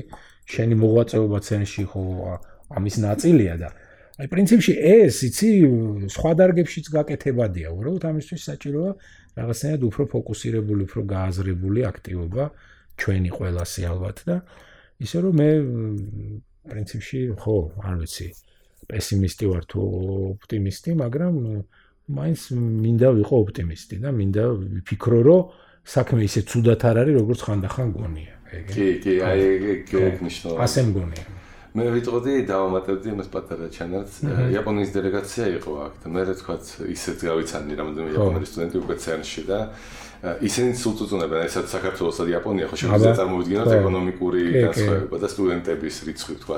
და იაპონელი პროფესორები წუწუნებენ რომ ეს უნაკლები ხალხი მოდის მეცნიერებაში და ქავრობა ფულს არ გვაძლევს. და აი იაპონელ სტუდენტებს ველაპარაკებოდი ის ამოს ეგეთ რამეს რომ ჩვენ ეგეთი იდეა გვაქვს ანუ ეგეთი კონცეფცია აქვს ჩვენ ხელმძღვანელობას რომ მაღალი ენერგიების ფიზიკა მცირე სახსრებით. და აი მაგალითად კი არ ვაშენებთ აი მილიარდიან ამაჩქარებას. ანუ ჩვენ ბევრი პატარა ექსპერიმენტი, შედარებით იაფი, ოღონდ შედარებით იაფი აქ ლაპარაკი არის აი 12 მილიონ, 10 მილიონ დოლარზე. და აი რაღაცა ზუსტად აი არაწრფივი ოპტიკის ტალ, ანუ რაღაც ეფექტების უნდა გაზომა რაღაც უფრო ისეთი მნიშვნელოვანი ფუნდამენტური შედეგების. და აი აქეთკენ ალბათ უფრო დიდი პერსპექტივა გვაქვს ვიდრე დიდი ამაჩქარებელია აშენ რომელიც ფრონტის ხაზს გააქვს რა თქმა უნდა პატარა ქვეყანები წავს მაგრამ კი კი. აი რაღაც ფრესტი იაპონელებს აქვთ ეს სულისკვეთება ეგ სხვა შორის მე მესმის კარგად იმიტომ რომ იგივე რენტგენულ ასტრონომიაში ემერო დოქტორანტი ვიყავი თუ ასპირანტი მაშინ ზუსტად ეს იყო 80-იანი წლების ბოლო 90-იანის დასაწყისი ხო? იაპონელებს ძალიან კარგი თანამგზავრები ჰქონდათ რენტგენულ ასტრონომიული თანამგზავრები, მაგრამ მათი მიდგომა იყო განსხვავებული თქვა საბჭოთა ან ამერიკული მიდგომისგან, იმიტომ რომ ეგენი აშენებდნენ შედარებით უფრო მცირე ზომის, უფრო ვიწრო სპეციალიზირებულ თანამგზავრებს, კაიგე? თანამგზავრებს, რომელსაც აი შეეძლოთ რაღაცა ერთი ტიპის საკმაოდ აქტუალური მნიშვნელოვანი ამოცანების ამოხსნა. მაშინ როცა თქვა რაღაც უფრო დიდი ქვეყნები ცდილობდნენ რაღაცა სუპერ რენტგენული ტელესკოპი გაეშვათ ოპერა ორბიტაზე, რომელიც ყველაფრის გაკეთებაში და სხვა შორის ეს იაპონური მიდგომა უფრო სწორი აღმოჩნდა.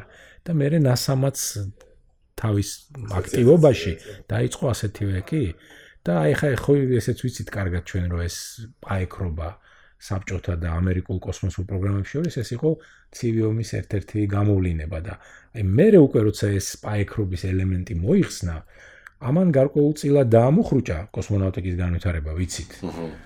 ადამიანი 69 წელში მთვარეზე ნამდვილად არ გადავიდოდა რო არა ციმიომი.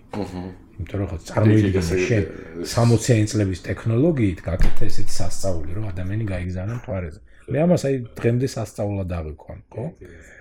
მაგრამ მეორე მხრივ აი სწორი და კარგი იყო რა რომ დაიწყეს ისეთი უკვე რობოტული, მაღალტექნოლოგიური იმების გაკეთება, რომ სულ არის აუცილებელი ადამიანი გაგზავნო მარსზე, რომ თქვა საბჭოთა კავშირს აჩვენო, რომ შენ ხარ ნომერ პირველი. ამას ბევრად ჯობია შექმნა ისეთი რობოტული სადგური, რომელიც დაეშვება მარსზე, რომელიც იქ ივლის, აიღებს ნიმუშებს, იქვე შეისწავლის, ინფორმაციას გადმოგცემს, რასაც აკეთებენ ეს opportunity და ისინი და ეს ჯობია, ეს ბევრად უფრო იაფია და მეცნიერულ თვალსაზრისით უფრო ეფექტურია, იმიტომ რომ ადამიანი გაგზავნო მარსზე, იმ ადამიანის სიცოცხლის უზრუნველყოფა, მე იმ ადამიანის უკან დაბრუნება, ეს არის რაღაც ნუ დღესაც კი ძალიან ძალიან ძვირად განა არ შეიძლება ტექნიკურად გაკეთება, შეიძლება, მაგრამ იქნება უაღრესად ძვირი. ძვირი და ჯობია იგივე ფასად, აი რამდენიმე ასეთი ეს აბსოლუტურად სწორი სტრატეგია იყო, რომელიც NASA-მა აიღო და აღმოჩნდა ძალიან პროდუქტიული, ხო? კი, ისტორიულ ფილმებსაც უყურებთ ის გადარჩევებს, აი გამოვიდნენ, რომ შესაძ როგორც კი ამერიკელებმა დასვეს პირველი ასტრონავტი, თვალეზე უკვე როცა მიხდა საბჭოთა კავშირის ხელმძღვანელობა, რომ ყველა დაასწრებენ.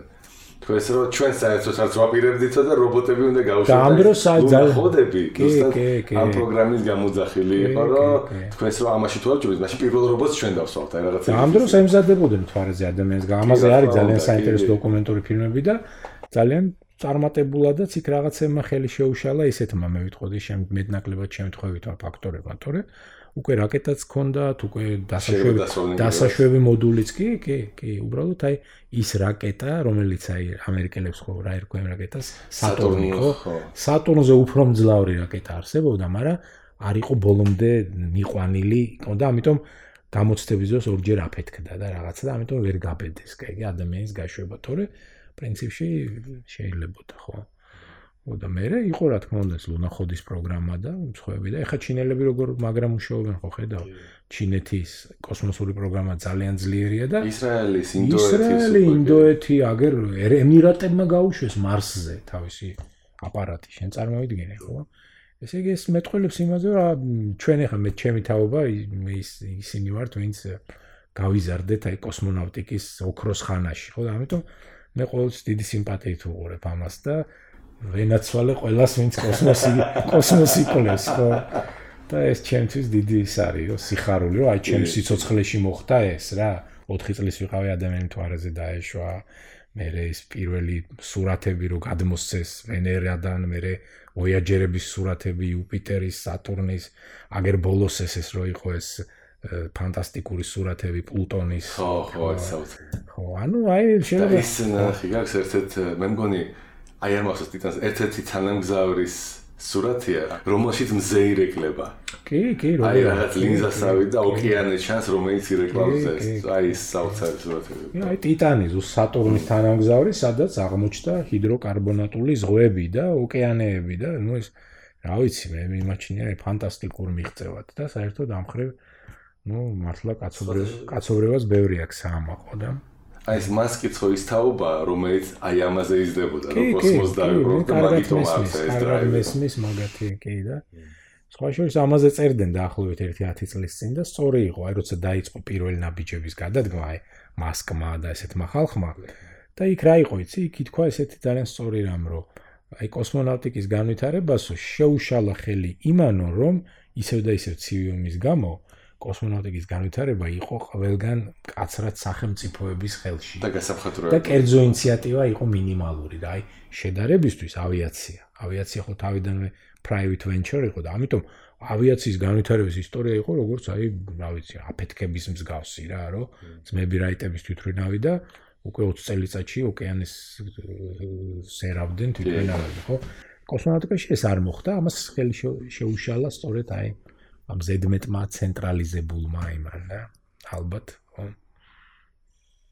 კარგით. მოკეთ მოკეთ მე მგონი ჩვენ სხვა თემებსაც შევეხეთ ძალიან ძალიან ნუ არ შევაწუხებთ ჩვენ მსმენელებს აა დიდი მადლობა იმისთვის, რომ ეს გადაცემა შედგა საინტერესო საუბრისთვის, ჩემთვისაც სასიამოვნო იყო.